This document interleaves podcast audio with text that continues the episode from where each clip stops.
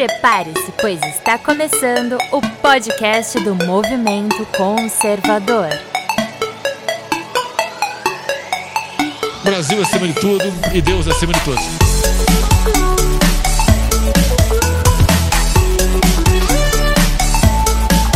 Olá, seja muito bem-vindo ao podcast do Movimento Conservador.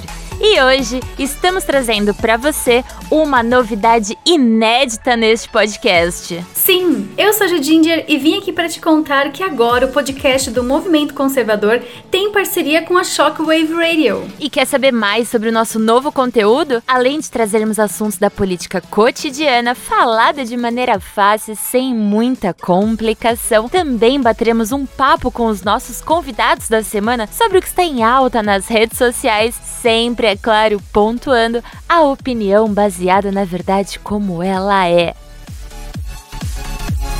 Agora também estarão disponíveis alguns episódios da programação da Shockwave Radio, como as lives da galera da direita do programa É Tudo Nosso, além de outros conteúdos que você só encontra na rádio. Opa, pera aí, eu vi camiseta? Sim, eu, Mr. Romanini, também estou aqui nesse projeto criando as thumbs desse maravilhoso podcast. E claro, vendendo muitas camisetas exclusivas na Wake Up Imperium. Lembrando que o link de cada um dos nossos parceiros estará aqui na descrição do seu podcast. E se você está cansado daquele jornalismo do supostamente, fique com a gente, curta as nossas redes sociais que também estarão aqui na descrição. Comente, sugira temas e compartilhe com os seus amigos para que a gente destrua fake news e traga conteúdo opressor de qualidade para você. Opa, conteúdo opressor é comigo mesmo. Eu sou o André Petros, coordenador nacional do Movimento Conservador e vim aqui dar o meu bom dia, boa tarde, boa noite pra galerinha de chapéu de alumínio, as tias do Zap e todos aí os nossos companheiros do podcast desta direita opressora e maravilhosa. Também vim contar aqui da nossa nova iniciativa do Movimento Conservador, que agora nós temos uma livraria. É só você acessar através do site livrariamovimentoconservador.com. E é isso aí, galera. Tem muita coisa no nosso movimento para oferecer para vocês. Vocês vão gostar bastante. Shockwave Radio. Movimento Conservador. Wake Up Imperium! Todos juntos por você. Bora escutar o podcast? E agora você vai acompanhar a segunda parte da super live promovida pela galera da direita. Ah, eu acho que a coisa é muito simples, Evandro. E a mídia, a, mídia é, a extrema imprensa, né, não tem como sair daí. Não tem como tirar a extrema imprensa do nada. Isso não, não é possível, né?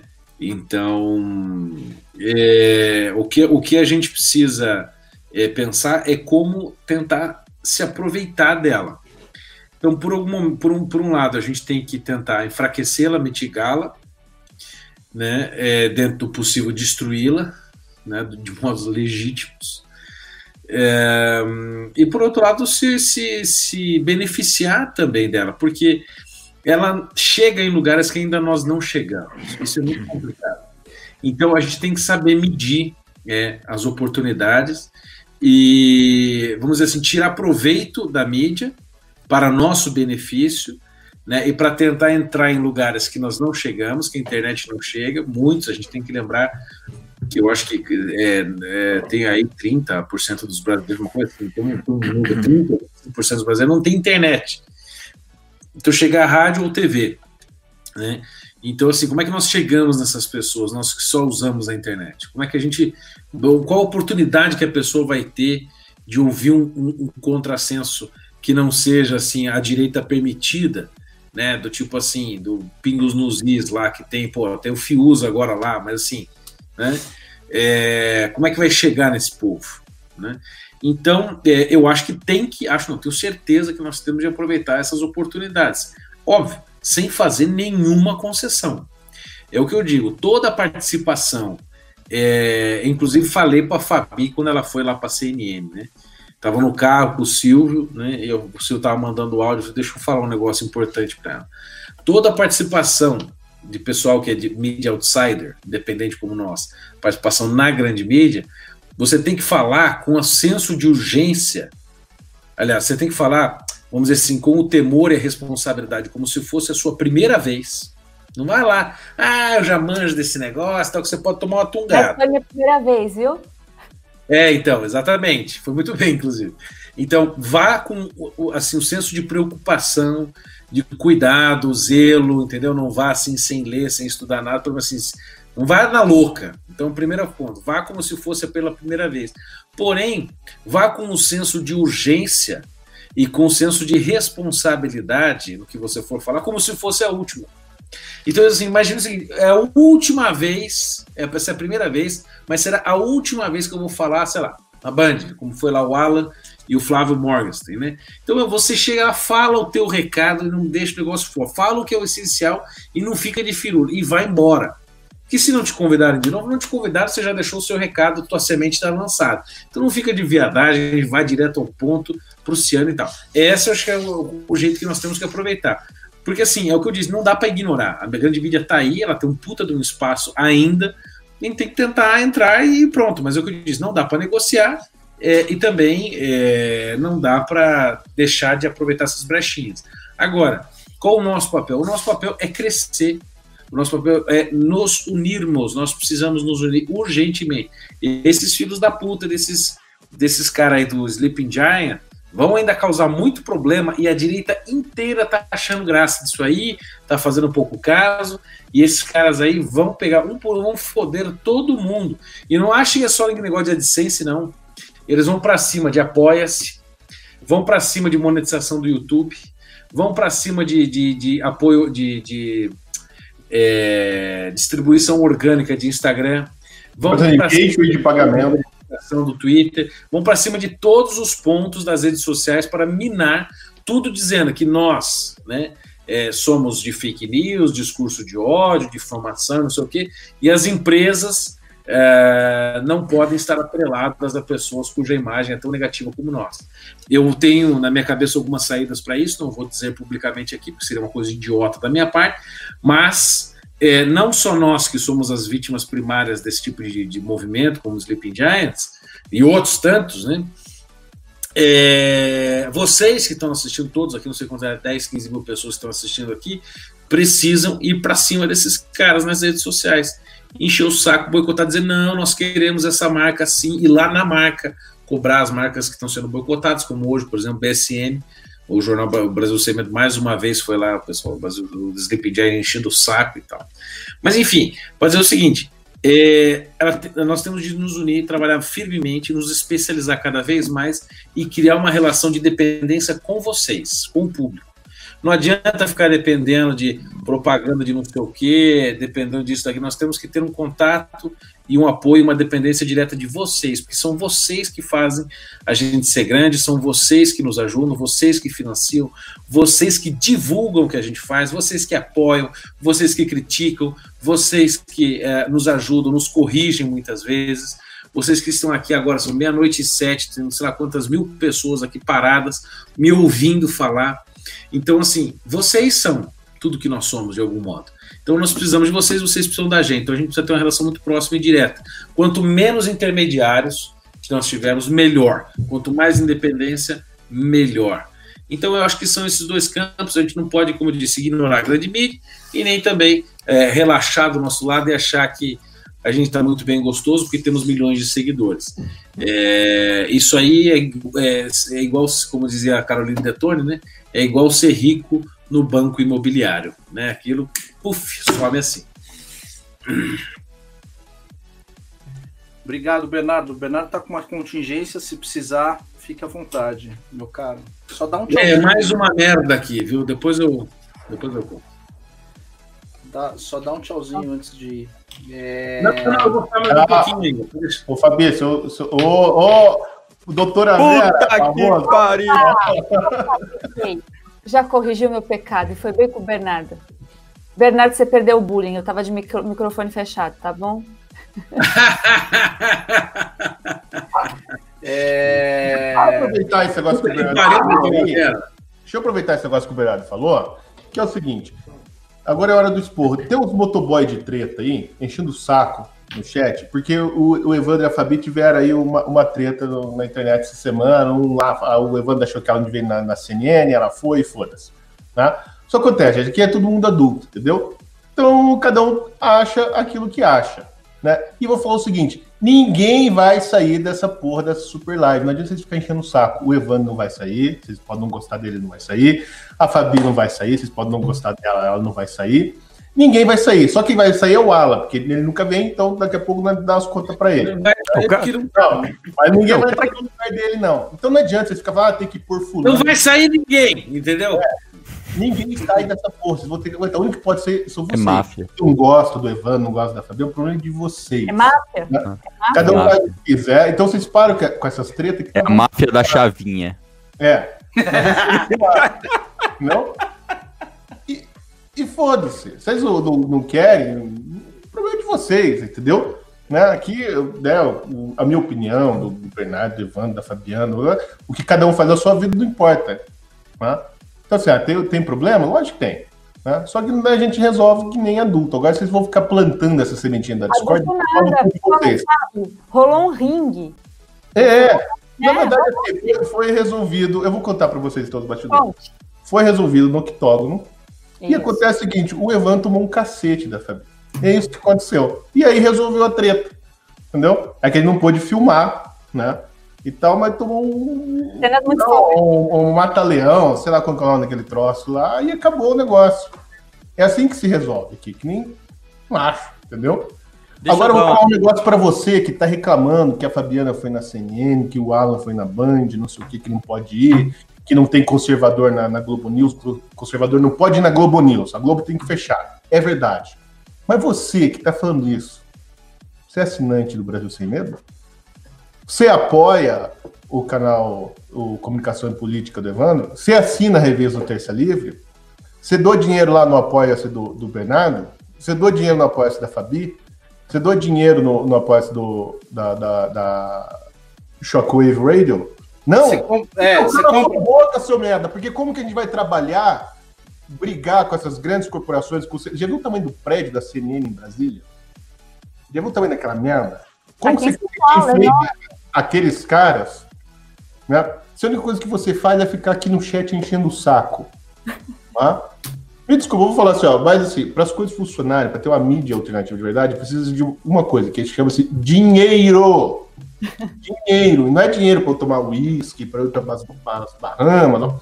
Não, é para ter jornalista em Brasília, é para ter jornalista em São Paulo, é para ter uma câmera decente. Não, é isso. Então, se você fala, ai, a Fabiana é isso, isso, isso, porque ela foi lá na CNN, né? Mas você não, não assina, você não arranca uma merda de uma pizza por mês para colocar numa porcaria desses canais. Então, meu filho, cala sua boca, não enche o nosso saco, né? E vai fazer qualquer outra coisa da sua vida, né? E também, assim, ah, você concorda com o Evandro, beleza, concordo com o Evandro, mas não dá dinheiro também pro canal dele, então não enche o saco você não concorda, porque é como dizem os americanos, né? né? My money, né? o meu dinheiro está onde está a minha boca. Se eu falo, mas não põe dinheiro naquela, naquele negócio, então assim, ó, é flatos vossos, não quer dizer porra nenhuma. Quem, Bom, quem que... Então vamos parar com os motoboys de treta, ninguém vai sair daqui, vocês podem parar de encher o saco. Quem, quem que é o cara que tá saindo? Tá desfocado. Quem? Dora, doutora Vera. O que, que é isso aí, Bernardo? Ô, Bernardo, você vai sair do país? Onde vai, vai Esse pessoal do, esse pessoal do Brasil não vai deixar o país. Não, eu vi um vídeo hoje falando do, do, do, do, inquérito lá do que eu, eu tive acesso à fonte que me passou as coisas. Daí os caras, o Bernardo vai sair do país. Eu falei, não, eu falei, olha, nós vamos lutar até o fim, nem que se preciso for, eu saia do Brasil para preservar minha vida, enfim, poder trabalhar. Entendeu? Daí eles dizem, mais um exilado vai sair fugido. Ah! É porra do Brasil 171, né, meu? Ah, é, Brasil. Alguém falou assim: ah, tem um jornalista escondido lá no Paraguai, fugiu daqui de, de Brasília e foi para o Paraguai. Aí eu tô até curioso, como que esse cara foi para o Paraguai se as fronteiras estão fechadas? Não dá para ir para o Paraguai nem a pé, nem de barco e, e nem de avião.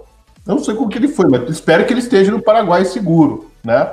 Cara, foi, foi atrás de Bernardo, João Kleber, espero que ele esteja lá muito seguro, mas vai Bernardo. saber.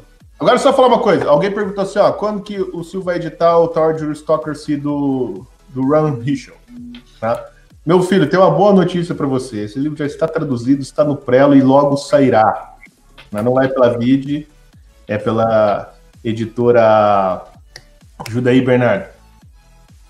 Ah, editora EDA. EDA, isso, editora EDA.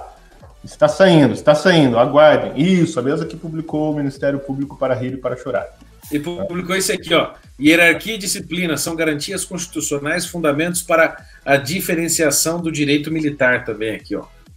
É. Esses dois, duas maravilhas aqui, ó. O livro do, do, do Richard né, para, é, Toward Juristocracy, né, rumo à juristocracia, alguma coisa assim. Ah. Sairá, acho que a tradução já está até pronta.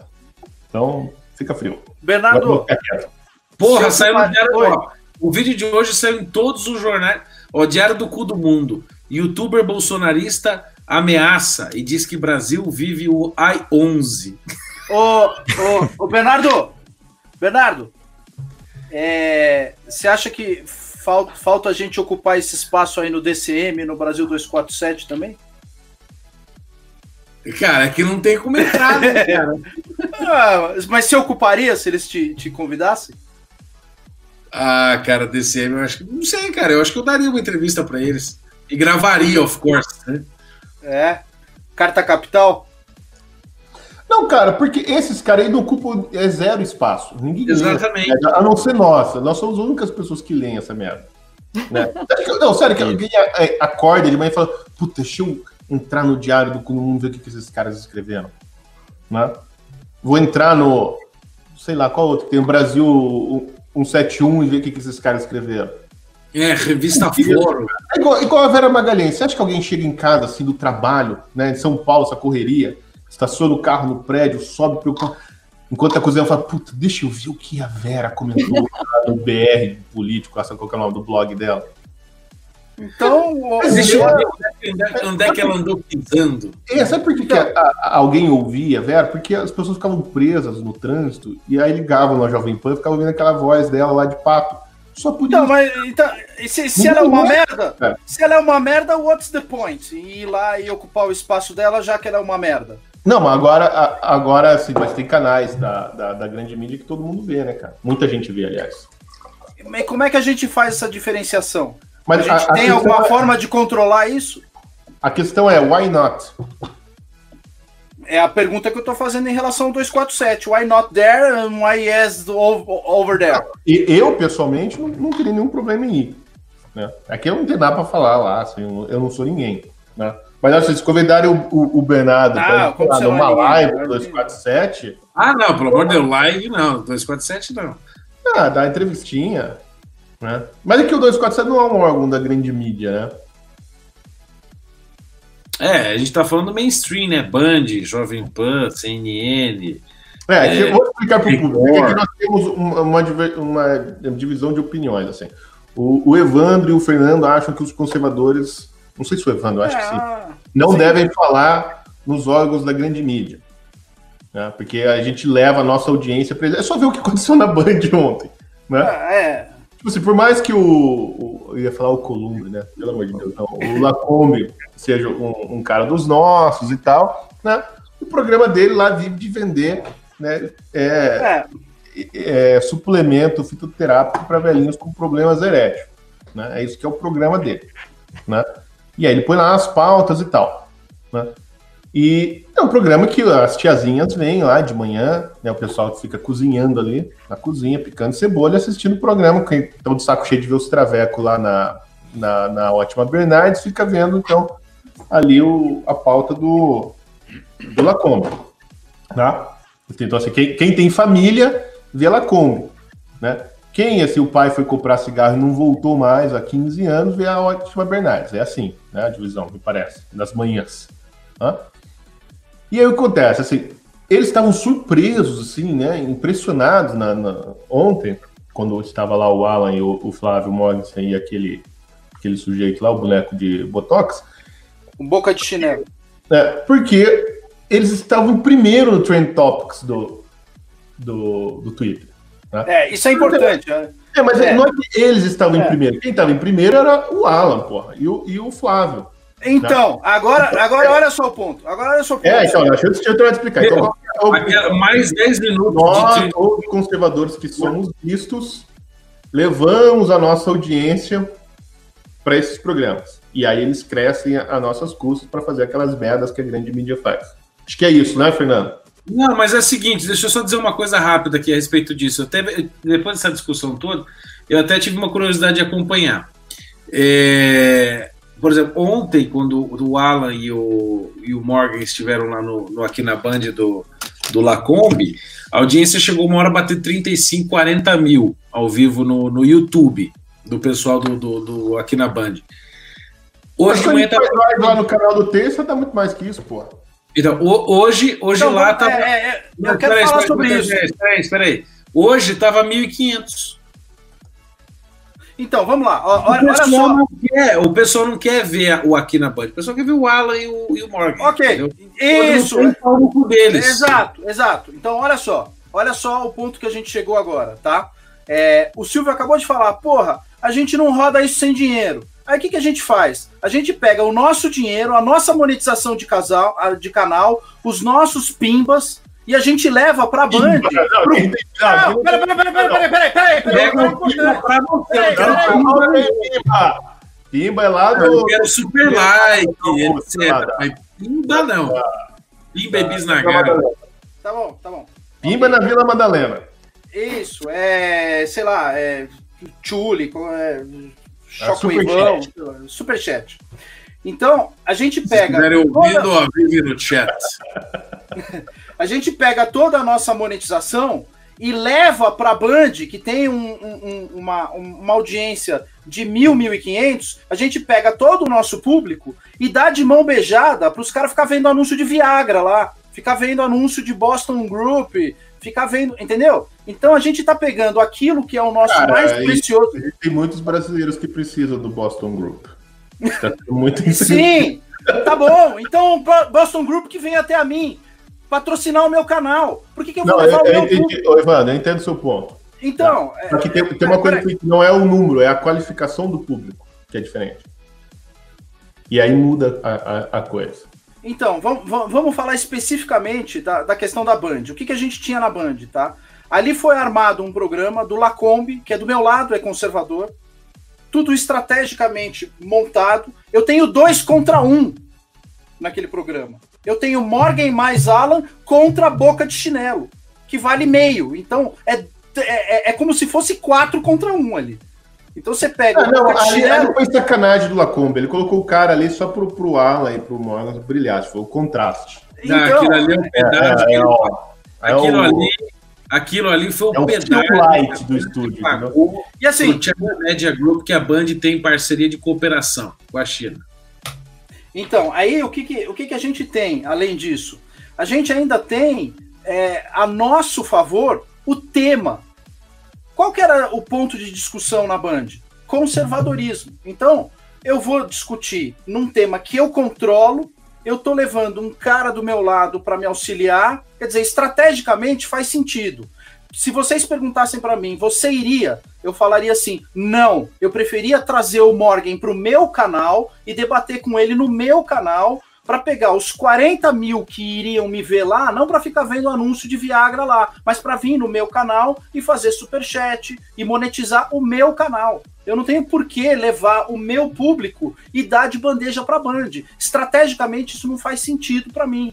Essa é a razão pela qual eu não piso na mídia, que como vocês mesmos disseram, é opinião jornalística como prova. Amanhã esse bando de filho da puta vai lá e fala, tá bom, nesse programa me trataram bem, porque aqui tá o Lacombe, etc e tal. Mas aí no dia seguinte, esse cara vai lá e monta uma narrativa para me prender, para me fuder, entendeu? Então eu não posso sentar à mesa com um lazarento maldito e dar a esse desgraçado que ele é filho do diabo a possibilidade dele sentar comigo e chamá-lo de santo. Eu não posso fazer isso. Assim, é uma questão de princípio mesmo, entendeu? Eu, eu, eu, eu não posso, eu não aceito, eu não vou. É, é, esse, é o, esse é o meu posicionamento em relação a como a gente tem que se portar. Já, já, a hora que eu terminar, eu passo. Esse é o meu posicionamento em relação a como a gente tem que se portar em face. É como a gente tem que se portar em face é, é, de uma mídia que está aqui, ó, opinião jornalística como prova. Então, o que, que eu prefiro? O que, o que eu, como eu interpreto a orientação do professor Olavo como é, ocupação de espaço? Ocupação de espaço é você criar uma rádio, é você criar o Terça Livre, é você trabalhar no médio e longo prazo com o seu público, né? E, e digo mais, quando você vai para o canal do Lacombe, você não está prestando um serviço à pauta porque você está levando o seu público para lá, esse público não vai ser red pilado, porque ele já está, ele está indo, ele já é um público red pilado, ele vai te acompanhar. E quem está lá e não entende o que você está falando, e não sabe a diferença entre globalismo e globalização, a pessoa não será red pilada naquele programa. E se você não tiver uma continuidade, uma coisa é eu ter um programa dentro da grade da Band. Se o cara me der um programa dentro da, da, da grade da Band, aí é outra história. O programa é meu, eu tenho controle. Isso é ocupação de espaço. Né? Ok, aí eu concordo. Se o Alan, que foi convidado para é, reverter o Terça Livre para a Band, conseguir emplacar e ele tiver duas horas dentro da grade da Band, da qual ele tem controle, e a monetização dele vai para o bolso dele, eu, isso eu concordo. Agora, a gente meramente se prestar a ajudar a audiência de quem quer que seja, que no dia seguinte vai se utilizar de tudo isso para me fuder, não dá, eu não consigo aceitar isso. É, essa é a razão do meu raid, que eu tentei deixar claro para Fabi várias vezes, eu tentei deixar claro no Twitter várias vezes. Eu acho que é, esse, esse é o meu ponto de vista. Agora eu passo a palavra a Fabi. Eu achei que é, isso é fundamental a gente discutir. Isso não é pessoal não é contra a Fabi, não é contra a pessoa do Bernardo, é contra a CNN. Eu não piso lá. E se pisou lá, eu fico puto, porra. É assim. É Ai, eu fico puta! Ai, eu fico. Deus. Então deixa eu falar. Calma aí, Fabi, só fazer uma perguntinha. Tá uma só. Vai. É, é retórica, já ninguém precisa responder. Mas é o seguinte: o que você acha que seria da história do Brasil se no começo dos anos 90 o Lula, José Dirceu e Rui Falcão falar assim: ninguém dá entrevista na Globo porque ali é o imperialismo. Tá? Fala, Fabi. É, você tirou meu argumento. Desculpa. Não, além disso, eu acho que assim, a gente tá olhando a fala do Evandro, tudo, tá falando o meu canal, o não sei o quê. Na verdade, eu acho que também a gente tem que olhar lá para, para quem tá assistindo. Tem muita gente que não sabe quem, o que é nada, aquela bolha assim que ninguém passa. O, Bernardo falou, são 30% dos brasileiros que não tem internet, né? Que, que vai ver aquela mídia. Não estou nem falando aqui da CNN, mas estou falando da mídia mainstream mesmo. Então, assim, é objetivo, pelo menos o meu pessoal, foi de lá e falar com essas pessoas para poder falar: olha, tem, existe uma advogada apoiadora Bolsonaro. Inclusive, depois, quando a CNN ela foi lá e fez um resumão à noite, foi assim que ela me qualificou. Então, assim, eu acho uma vitória a gente se colocar lá. E depois outra. Eu assisto a CNN sempre para criticar, sempre falei isso, sempre falei abertamente isso. E tem outras pessoas que eles dão lugares. Por exemplo, vai Ivan Sartori ali. Toda vez que ele explica, todas as pessoas saem bem informadas das coisas, dos processos. E jamais, talvez, aquelas pessoas que estão ali assistindo a CNN estariam ali é, vindo nos nossos canais, etc., para ver o nosso posicionamento jurídico. Porque o Ivan Sartori ele tem realmente uma linha de um posicionamento que até alinha demais ao pensamento dele. Então, assim, é, a gente tem que ocupar realmente esses espaços, eu penso isso, né? Agora, é uma coisa, é, até no começo, é você ir lá debater com o Cacai.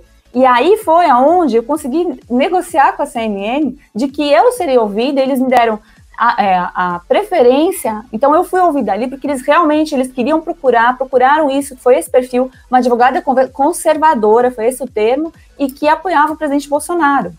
E eu acho que, é, devido às proporções das críticas e, e etc., eu recebi realmente aquela, aquela, aquele ódio todo, que assim que realmente eu considerei é, fora das proporções mesmo. E em relação ao pessoal que foi na Band, do Lacombe, etc., é, o programa do Lacombe, ah, ele tem as tiazinhas lá que assiste, né? Você entra lá o colágeno anunciando no meio, assim, tá não sei o quê. Mas, querendo ou não, a gente está informando. Eles fizeram um excelente serviço ali de informar Sempre assim. E para trazer, talvez despertar. Como é que se desperta essas pessoas que estão completamente adormecidas, que estão lá jogadas? Agora, também o que não dá para a gente ficar ouvindo, que eu, como eu vi o tipo de crítica, ah, você ganhou quanto, sei lá.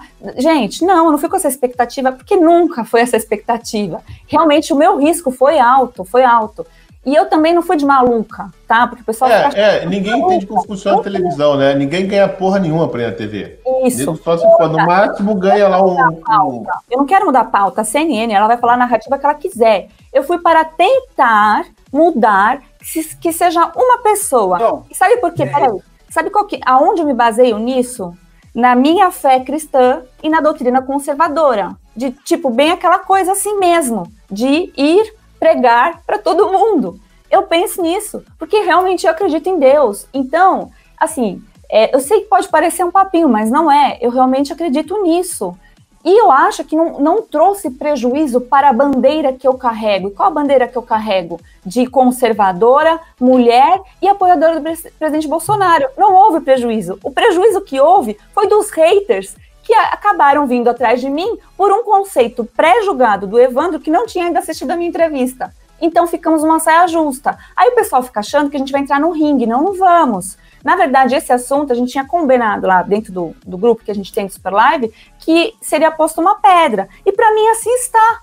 Eu tenho que dizer que para mim assim está, porque eu eu realmente não vou ficar aqui argumentando de uma coisa que eu estou em paz com a minha consciência. Como eu falei, estou em paz com a minha fé cristã e com a bandeira que eu levanto. E respeito a opinião do Evandro, respeito a opinião do Fernando, respeito a opinião de todo mundo. O que eu não só aceito é as críticas, também aceito crítica, se levar crítica. Vocês viram que ela só não respeita a minha, né?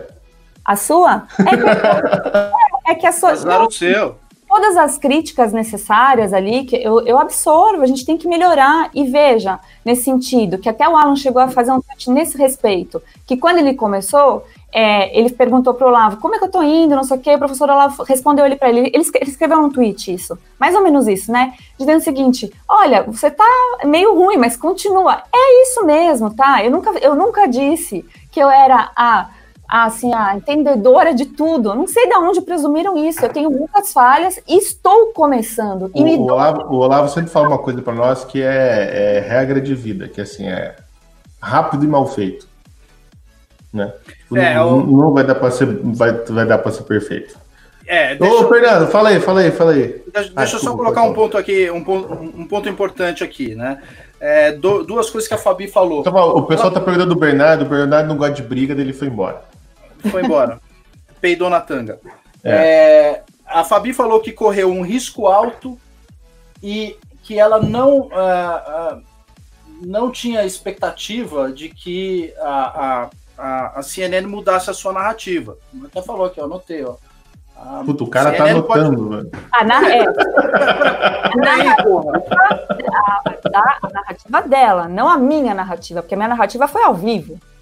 Né? Então, é exatamente isso que eu tô falando. Você foi correr um risco desnecessário de alguém que não vai mudar a narrativa. Portanto, essa pessoa, essa pessoa vai te capturar e vai te ferrar. Foi exatamente o que ela fez. Não, foi isso que aconteceu, eu não acho desnecessário, porque para quem eu falei ali, a pessoa se sentiu representada. Teve pessoas que vieram e falaram: Nossa, eu não conhecia, olha, tem, tem essa pessoa aqui, essa pessoa existe. Existe uma apoiadora, uma, uma advogada, apoiadora do presidente. Será que o presidente realmente não tá certo ou tá errado? Então, porque, porque a intenção.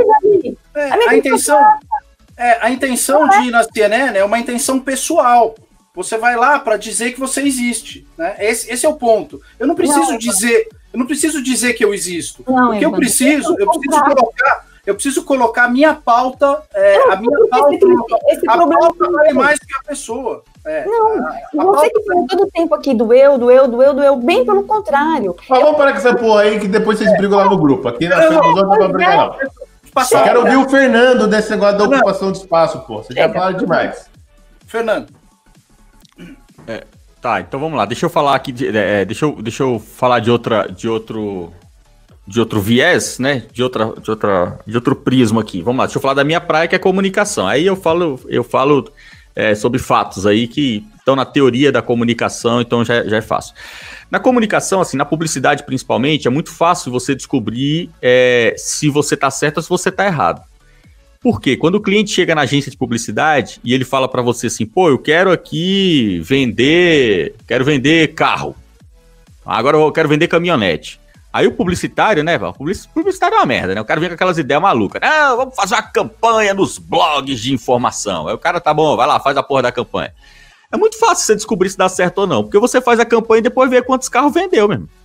Então não tem como teorizar demais, sabe? Assim, ah, e será que dá certo? Ué, vê aí, vendeu, vendeu as caminhonetes? Vendeu tudo, acabou o estoque. Então dá certo. Não tem como errar, assim, é, é, não tem como você não descobrir se deu certo ou errado, porque o resultado. Então, é, eu acho que nós podemos fazer esse trabalho de é, pesquisa de resultado, porque a gente também não pode ser doido né? Ah, dá resultado, a gente vai lá e abre um novo, abre um novo flanco aí, a gente vai abrir uma, uma, uma nova trincheira. Tá, então vamos. É, é, fizemos algumas participações. Vamos fazer uma análise aí. É, ganhamos inscritos? Aumentamos a relevância? Tivemos? Pô, tivemos, Fernando. Então, beleza, então dá certo. Então não tem nem o que discutir, meu amigo. Deu certo, entendeu? Você aumentou o teu, a tua carteira de clientes. Então, isso na, na área da comunicação funciona dessa forma. Então, eu acho que é muito fácil. Agora que já foi mesmo, agora já fomos, então agora é fácil a gente avaliar. Avalia o terça, pós-band, e avalia é, o canal da Fabi, pós-CNN.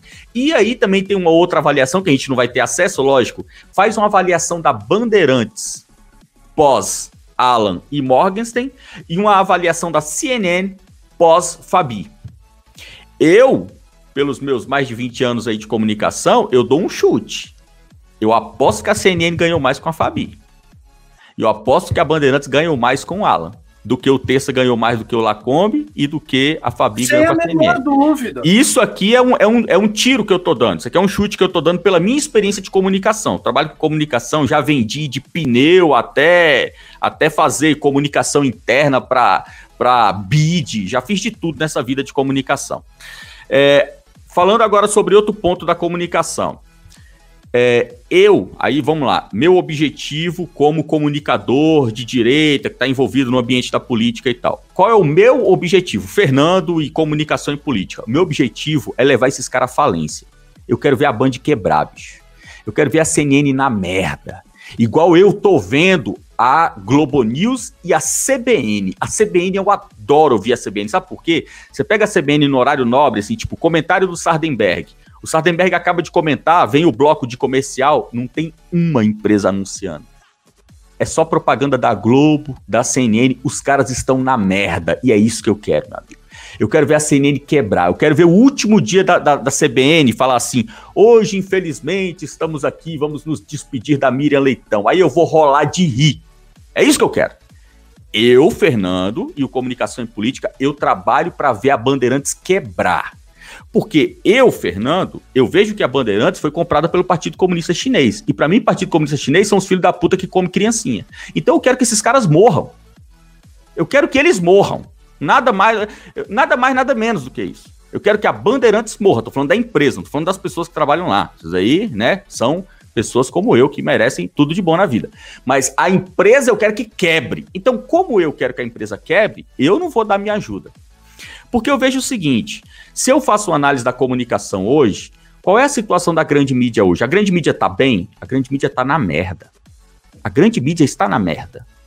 Eu tenho certeza que o Comunicação e Política, falando aqui do meu, do, meu, do meu canal, eu tenho certeza que o Comunicação e Política, hoje, eu tenho muito mais garantias financeiras, estou falando do ambiente financeiro e econômico. Eu tenho muito mais garantia de eu durar 10 anos no YouTube do que da Bandeirantes durar 10 anos na TV. Mas eu tenho, eu, eu aposto o que vocês quiserem. É muito mais fácil, falando do ambiente de economia. Meu, meu canal pode acabar amanhã se o Alexandre de Moraes quiser. Mas falando de liberdade de mercado, de luta, de, de franquias, é muito mais fácil eu ficar 10 anos no YouTube do que a Bandeirantes ficar 10 anos na TV. Porque a Bandeirantes é um lixo. A Bandeirantes é uma merda. O conteúdo da Bandeirantes é ruim. O produto é ruim. O produto da Bandeirantes é ruim. A Bandeirantes só continua viva porque o Partido Comunista Chinês comprou. A Bandeirantes ela pode ficar sem vender Viagra 20 anos. O, o, o chinês, filho da puta, vai lá, come morcego e injeta um milhão na Bandeirantes. Sendo assim, a Bandeirantes está quase quebrando. A CNN, mesma bosta. A CNN é, é, é, coisa de investidor idiota, maluco que injeta dinheiro no rabo da égua. E, um, acharam... Notícia de bastidores aqui, tá, Fernando? O, o Lacombe já tá na, na corda bamba, já tá indo pra internet, já, já tá procurando uma carreira Não, alternativa. Mas é a melhor coisa que ele faz. Ele já sabe que tá rolando o tic-tac. É a melhor coisa, porque, inclusive, quem mais ganhou nessa história é o Lacombe. Porque hoje, é, é, hoje, é, hoje você tem um nicho muito grande que é o nicho da direita. Cara, nós aqui, nós temos que garimpar na unha mil inscritos. Um cara na grande mídia, se você pega um, um Lacombe, um, um, um, jornalista qualquer, um Bonner, se o Bonner quiser virar um cara de direita amanhã, ele abre um canal da, do YouTube e bota um milhão de inscritos. E ele enche o rabo de dinheiro. Então, para um cara igual o, o, Lacombe, que é um cara que tem, é, é, tem a imagem já projetada na grande mídia, se o Lacombe sair da TV e entrar para o YouTube, ele vai ganhar 50 vezes mais do que ele ganha de salário na Bandeirantes. Não tem comparação. Então, ele vai lá farmar é, é um público que nós conquistamos na unha e ele que não tem histórico zero de conservadorismo, zero. Lacombe leu 1% do que eu li. Lacombe conquistou 0,1% do que eu já conquistei no conservadorismo. Se ele abrir um canal amanhã, ele bota comunicação e política no bolso. E as pessoas vão respeitar a opinião dele. Então ele vai farmar um nicho de mercado que eu garimpei. Eu estou falando aqui de, de, de, conceitos de comunicação, tá bom? Então, assim, é, é, eu estou falando que eu, se me convidassem, que é lógico que não, que não, que não, que não vão convidar, porque não, não interessa, é, se me convidarem, eu também não vou. Eu pago para não ir. Para mim, sai mais barato usar a estratégia que a Globo faz. A Globo usa essa estratégia na comunicação. O que, que a Globo faz? A Globo tem lá a Ana Maria Braga. A Ana Maria Braga tá na manchete. Tá lá na Record. Você sabe o que, que a, a Ana Maria. Você sabe o que, que a Globo faz? A Globo faz a, a minha estratégia. A Globo compra a Ana Maria Cara, Braga não e põe ela na ele lê livros como ele livros da Vide, tá? É. Então você para de falar mal rede. dele aí, cara. Na rede. Então, o que, que a Globo faz? A Globo compra Ana Maria Braga da Record e põe ela na geladeira. A Globo compra o Serginho Groisman do SBT e põe na geladeira. Você sabe por que, que eles fazem isso? Porque eles pagam para não ir.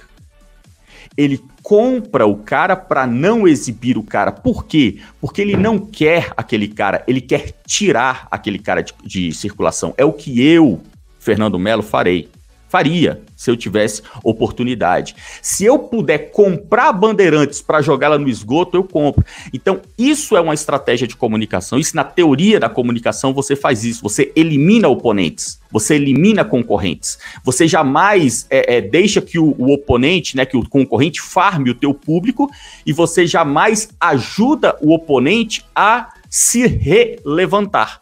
Então, essa estratégia de comunicação apenas. Agora, finalizando, eu deixo aqui muito claro: nós estamos aqui num ponto de estratégia pessoal. Aqui todo mundo é adulto e aqui cada um tem o seu canal, o seu trabalho, a sua rádio, o seu, e, e, e, o seu, e, os seus projetos de futuro também. Então, cada um faz aquilo que quer, aquilo que acha que vai dar mais jogo. Eu faço isso no meu canal, eu faço aquilo que eu acho que vai dar mais jogo, mais resultado. Então, eu jamais tenho o objetivo de vir aqui falar isso para falar assim: ah, agora o Alan não pode ir, é, é, a Fabi não pode ir. Cada um faz o que quiser. Eu, como estratégia de comunicação, eu penso dessa forma que eu falei para vocês aqui pela minha experiência no mundo da, da propaganda aí. Perfeito. É, deixa eu só. Tem um, tem um super chat aqui que eu preciso ler. Que é da Kátia. Ela perguntou sobre ditadura de youtuber. Eu não sei, Kátia, eu não sou youtuber. Pergunte para um deles, eles vão Ditadura de youtuber? Puta que é. pariu, tem tanta ditadura no mundo.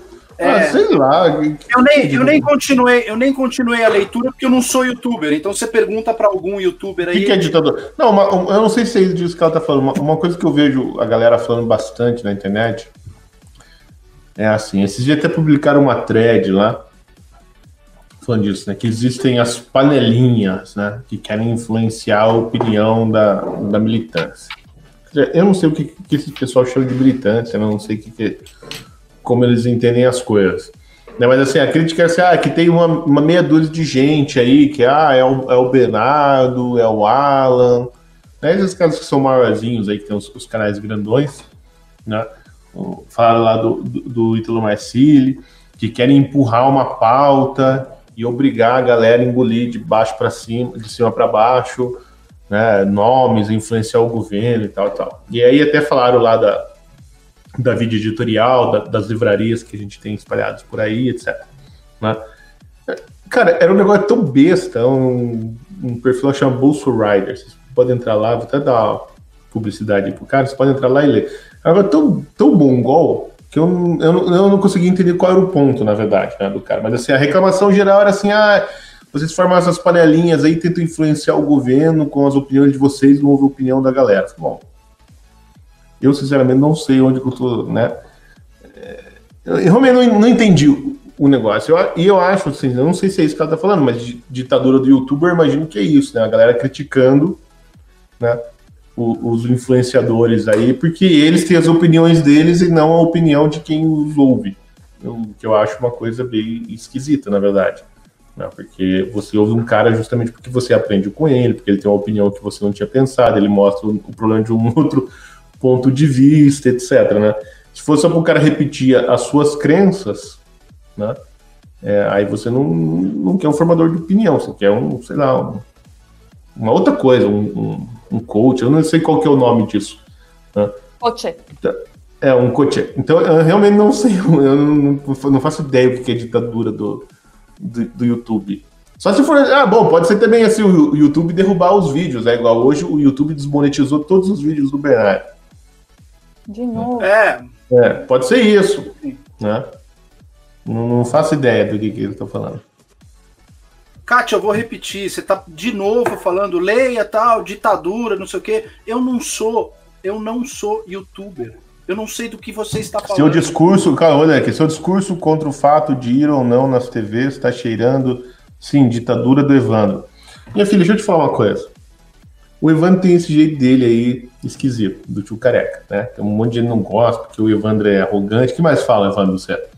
Que é arrogante, impulsivo, não, pra violento. Mim, o pior, pior xingamento é que eu sou careca, porra. É o pior de todos. É. Os outros não, mas isso não é xingamento, isso aí é, é uma realidade. É, isso é verdade, pô. Então. Né?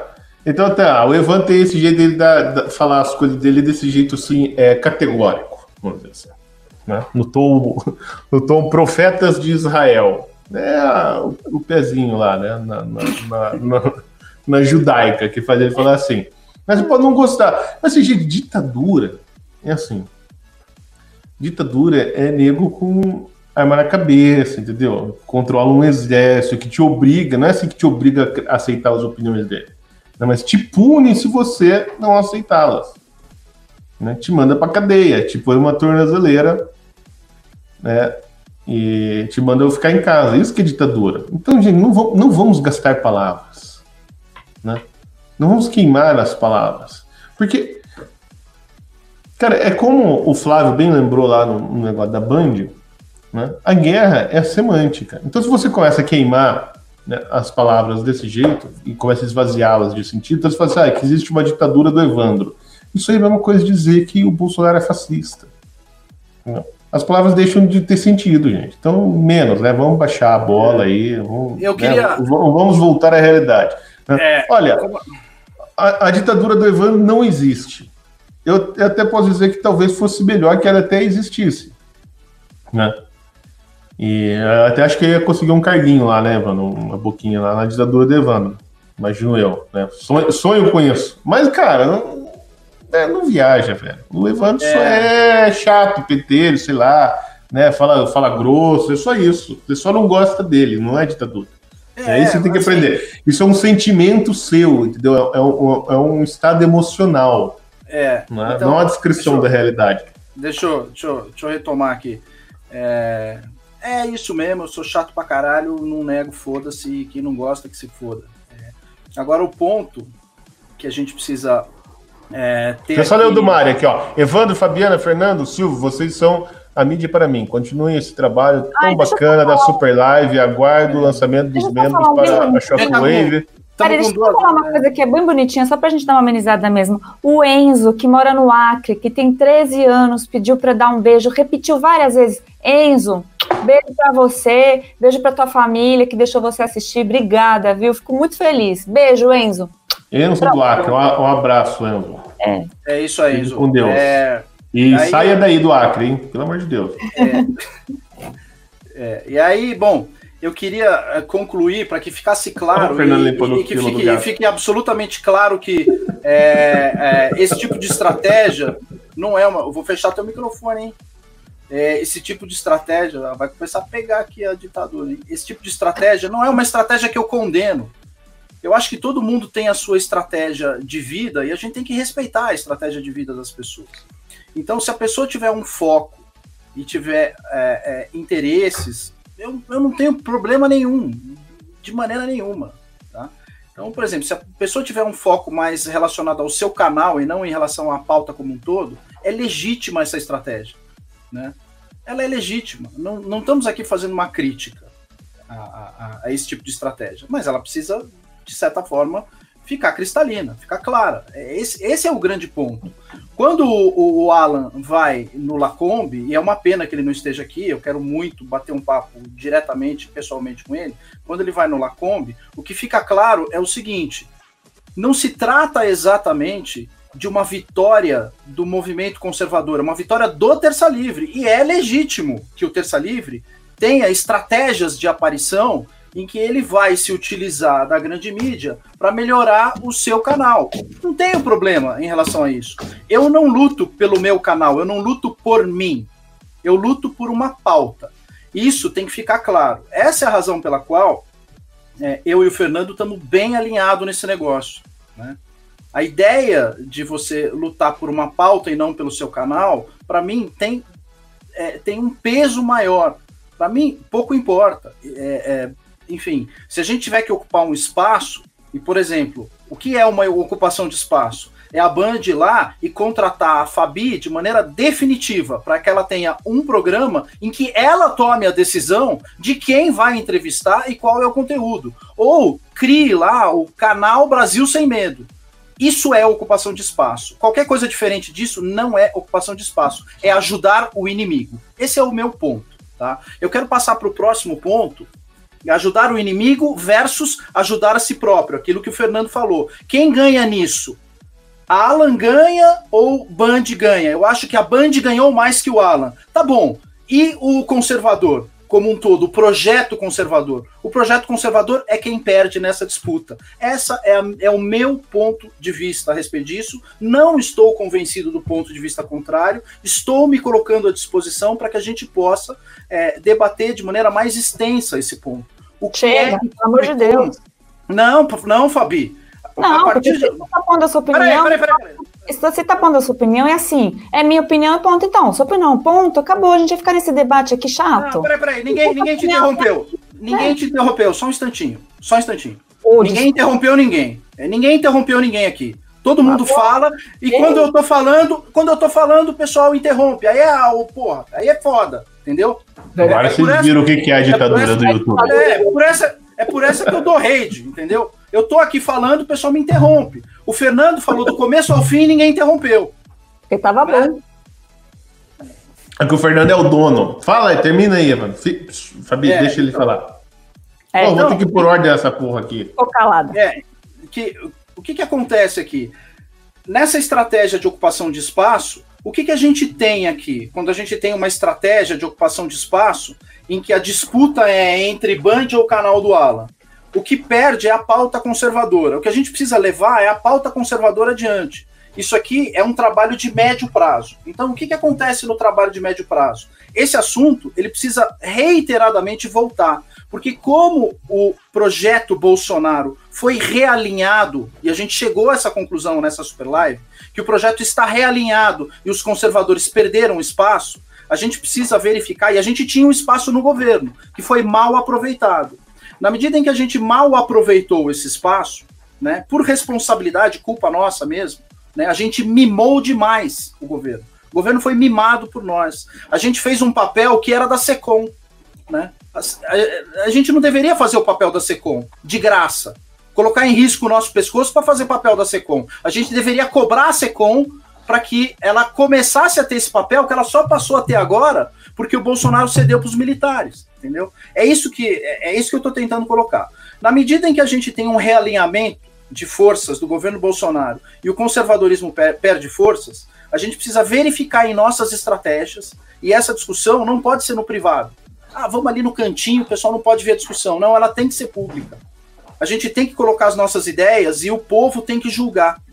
O, os nossos espectadores têm que julgar isso, né? É para isso que serve essa super live. Não é só para a gente ficar aqui de acordo, comendo bisnaguinha e zoando o MBL. Porque se a gente tiver só esse propósito, a gente não vai conseguir avançar as nossas pautas. As pautas avançam quando a gente coloca os problemas que a gente tem em público e lava a roupa suja publicamente. Isso a gente tem que discutir no médio e longo prazo. Quais estratégias de reocupação de espaço a gente vai ter? É legítimo a gente ir na Ana Maria Braga e fritar um alho lá com ela? É legítimo isso? O que o conservadorismo ganha com isso? Né? eu discutir certas coisas. Pode ser que ganhe, pode ser que não ganhe, então eu não sei. É exatamente isso que eu estou propondo, é, é, é, é, discutir. E tem que ser uma discussão pública. E assim, em relação ao meu jeito, ao jeito do Silvio, o pessoal falando que o Silvio é chato, fala demais, etc. É, vocês também têm que aprender a conviver. É, tem que aprender a conviver. Vocês querem um cara legal? Vai seguir o Fernando Henrique Cardoso. Ele não é chato, ele deve ser legal para vocês. Entra lá na live do, do, do, Joel Pinheiro lá. Ele é bacana, ele não grita. Fala com ele lá, entendeu? Tem Agora, o queria... Rodrigo Constantino. Constantino, ele é legal pra cacete, vai lá, entendeu? Eu, enfim, dou esses raids mesmo. Aí eu queria concluir com o seguinte: como a gente já eh, verificou como deve, o que, que deve acontecer com o realinhamento da mídia mainstream e da mídia independente, né? Enfim, a gente está numa situação que nós estamos perdidos. Pelo que eu extraí das conclusões aqui, a gente deve, ao máximo, como o Fernando fala, falou, é, tentar fortalecer a mídia independente para tentar derrubar esses caras na concorrência.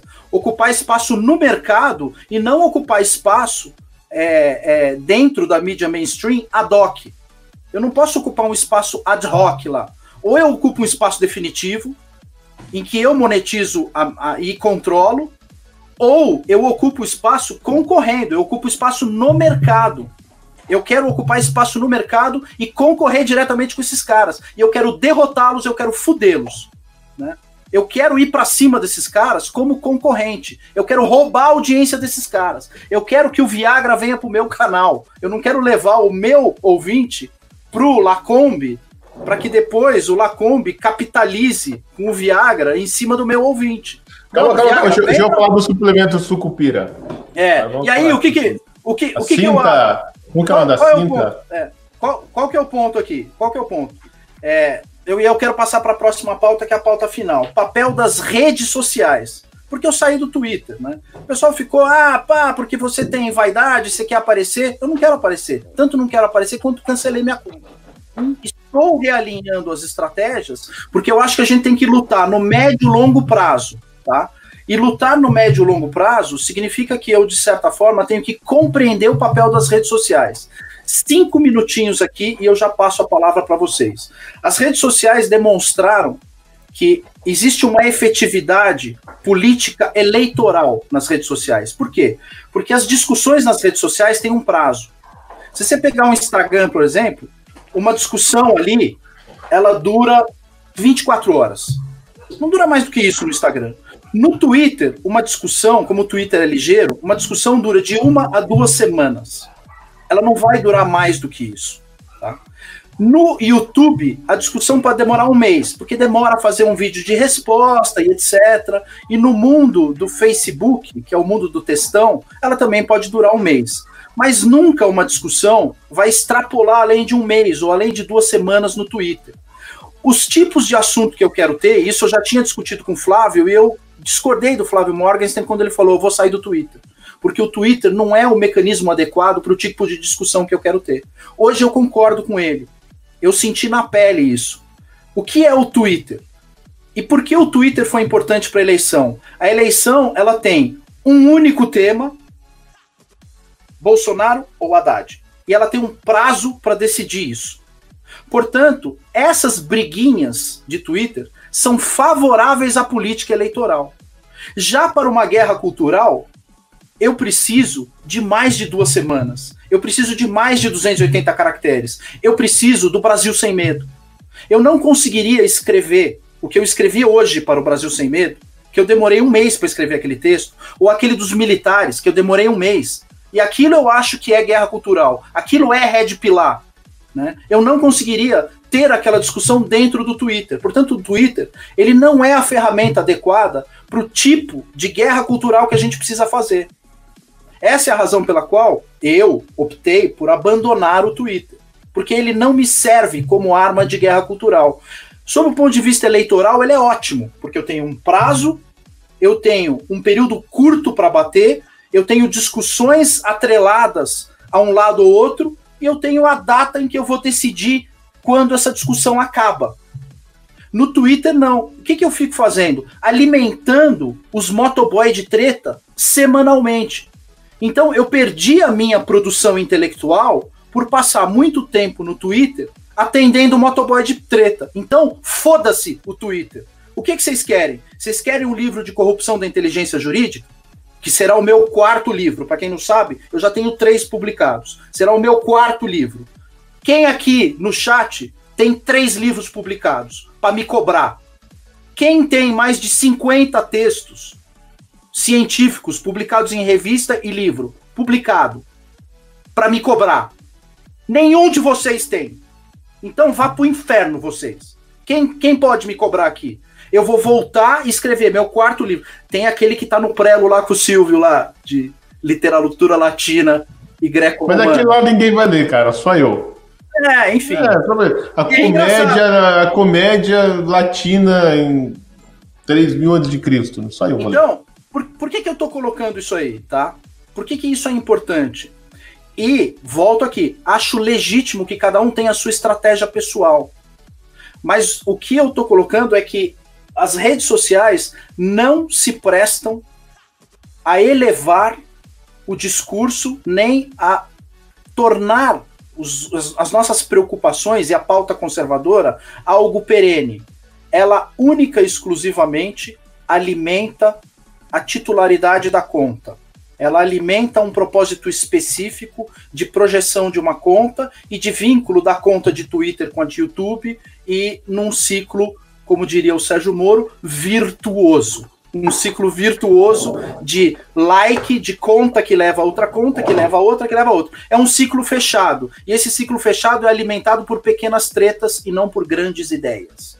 Eu gostaria de ouvir, de forma final, para que serve as suas para que vocês usam as suas respectivas redes sociais e ao ver de vocês qual é o papel dessas redes sociais no dia a dia do, da, da, do projeto conservador. Fabi? É, eu, eu acho assim, ó, o Evandro está para o Michael Savage, assim como eu estou para o, o Glenn Beck. Né? Então, o cara ele quer ficar fechado da bolha lá, né, Evandro? Pode falar que não, mas é a, a porra da bolha. Assim, eu, eu, vou falar a minha opinião sobre as redes então, sociais. Então, Silvio, vamos lá. É, é, é, hoje eu passei o dia inteiro com. com já, já tô falando aqui. Passei o dia inteiro hoje, desde, desde a, da, da, de, tenro horário da tarde, com o pessoal do movimento conservador e com todo o gabinete do Douglas Garcia. O que, que, é um trabalho de longo prazo? O trabalho de longo prazo é trabalhar essa militância e trazer novas pessoas para dentro dessa militância num longo prazo. Eu preciso de longo prazo para trabalhar. Sim, eu vou como conseguir trazer lá do, dos estudos clássicos lá que eu faço com essa galera. Exato. Exato, Agora, mas isso não é falar para uma bolha. Isso é simplesmente ter um crescimento não, não, orgânico informação. do Agora, conservador. Falar é... para bolha é exatamente o que a gente faz na rede social. Isso é falar para bolha. É, então, Ivan, mas eu, agora eu vou falar meu ponto. O que eu acho? Assim, eu acho que muito do que você falou faz muito sentido. Tá? E, e, as redes sociais, cada um tem uma, uma, uma vocação. O Facebook é de um jeito, o Twitter é outro, o Instagram é outro, e o YouTube é outro. Né? Não sei se tem outra rede social, mas essas são as que o, brasileiro mais usa. Né? Eu gostava lá do Orkut, porque o Orkut tinha aquele fórum, né, que ficava lá 40 páginas, nego falando da mesma merda. Né? O Twitter, o que, que é o Twitter? O Twitter é o sucedâneo da televisão e do rádio. Por algumas questões tecnológicas lá que eu, eu não compreendo, o, o Twitter tem uma coisa assim: se você não vê na hora acontecendo, você nunca mais vê. Mas se você não vê uma treta acontecendo no Twitter na hora ali, que é aquela assim, é uma janela de mais ou menos uma duas horas em que alguém publicou alguma coisa e aquele, aquela publicação desse cara viralizou, né, a hashtag, nego tá comentando e tal, sumiu. Né? Se você ver amanhã, já era. Tipo, a, a hashtag teve. bateu um milhão no Twitter. Se você não viu no dia que ela bateu um milhão, na hora que ela bateu um milhão, quando você vê amanhã, ela já era. Acabou. Você não, você não vai nem achar ela, vai ser difícil de achar. Entendeu? Só se for um nerd, ficar lá pesquisando e tal. Então, o Twitter, ele tem uma coisa meio de broadcasting, né? como, como a televisão e o rádio, você tem que ver na hora. Então, esse eu acho o grande lance do Twitter, que é, é assim, o, o Twitter é, é, a rede da treta. Né? No Twitter só tem treta, ninguém tá no Twitter mostrando foto do cachorrinho. Né? Ai, meu cachorrinho, isso aí você faz no Facebook. Né? O Facebook é, é a rede dos amigos. Você monta lá seus amigos, ele tem aquele algoritmo bizarro que você só vê coisas que você acha legal né, no, no Facebook, você só, só, encontra os seus amigos de faculdade, né, os, seu, os seus colegas lá da, da escola. O, Twitter, o Facebook é isso, é a rede dos amigos. Como nós somos brasileiros, a gente entrou no Facebook e deu aquela cagada, né? Fizemos uma de meada no Facebook e tal, mas o Facebook se corrigiu e hoje o Facebook não tem alcance nenhum. Você vê assim, a, a em 2015, você tinha posts do, do Olavo no, no, Facebook que tinha mil comentários. Hoje tem três. Né? É porque o Olavo perdeu relevância? Não, é porque o Facebook corta aquela porra toda, né? E o Olavo é um cara que não, não sai do Facebook, ele vai ficar lá para sempre. Né? Falando do Facebook e no, no YouTube. O YouTube já é diferente, o YouTube já é outro, de plataforma, aí você tem que cavar, você tem que buscar audiência, você tem que usar outras plataformas para bombar o seu canal, etc. O Instagram tem uma linguagem completamente diferente. Não, o Instagram é uma, uma plataforma muito visual, fotos e tal, por isso que toda tem a existe essa nova profissão, né, que é a, a gostosa de Instagram, né? É uma profissão hoje em dia, né? Que as mulheres ficam lá marombando, aí com as roupas assim e tal, mete um silicone e fica lá tirando foto de gostosos do YouTube e vende lá uns cremes do o shampoo lá do Padre Marcelo, esqueci como que é o nome, né? Fica vendendo essas merdas, né? Mas daí tem aquele problema que o, o, o Instagram não, não, monetiza, então você tem que levar o seu público do Instagram para outro lugar onde você vai monetizar, tá? Então o Instagram tem uma outra linguagem? Eu, eu nem sei como é que é, eu vejo lá os stories e tal, mas eu não sei como, qual que é a dinâmica, mas tem uma dinâmica própria do Instagram. Tem gente que só usa o Instagram, né? Gosta do Instagram e tal. E tem o Twitter. O Twitter é assim, o Twitter é terra de ninguém, né, cara? O Twitter é qualquer coisa, né? Vale tudo, tudo some. Então você falou uma merda hoje, aquele negócio desaparece. Né? Amanhã tem as hashtags que sobem e caem. Por outro lado, o Twitter virou uma, uma arma política. A gente não pode esquecer, por exemplo, a Primavera Árabe foi tudo feito com o Twitter. Né? O Twitter é um, é um instrumento mesmo político. Se fosse ele, ele é importante. Não, Primavera Árabe foi Facebook. Ele, eleitoral. Facebook. Cara, não, o Twitter era forte também, cara, o negócio. Foi Facebook, certeza. Primavera é, Árabe mas... na Tunísia, é, em lugares que tinha internet liberado, Marrocos e Tunísia. A Primavera Árabe do Egito é outros 500, ali é a Irmandade Muçulmana. Esse assunto pode, pode confiar no tio aqui. Não, beleza. Não, tudo bem, posso estar errado nisso aí. Mas assim, tem, tem de qualquer maneira, tem essa dinâmica da rede social, né, que tem esse caráter eleitoral. No Brasil, acho que o Facebook não tem impacto em eleições. Eu sei porque a gente usa né, a, o Facebook para fazer propaganda, etc. Cara, não tem. E hoje em dia é mais difícil, cada dia o, o lead é mais caro. O Fernando deve saber disso aí. Né? Você põe em grana, assim, é cada vez mais caro, assim, cada vez custam mais reais para você converter um cara né, que está lá na sua página e converter uma venda ali, assim, é, o Facebook virou uma merda, na verdade. E eu imagino que o ano que vem o Facebook vai deixar de existir, certamente. Sim, vai existir como um, um lixão lá da internet, entendeu? Um, um ferro velho que as pessoas ainda entram lá e tal, mas assim, vai deixar de existir, né? Tem o Twitter, hoje o Instagram deve vir alguma outra coisa nova aí. Né? O ano que vem deve aparecer alguma, algum tipo de rede social. Mas cada, cada rede social tem essa coisa. O que eu acho? Por que, por que, que eu tô falando isso? Porque eu acho que cada um, cada, cada rede social tem um tipo de engajamento diferente.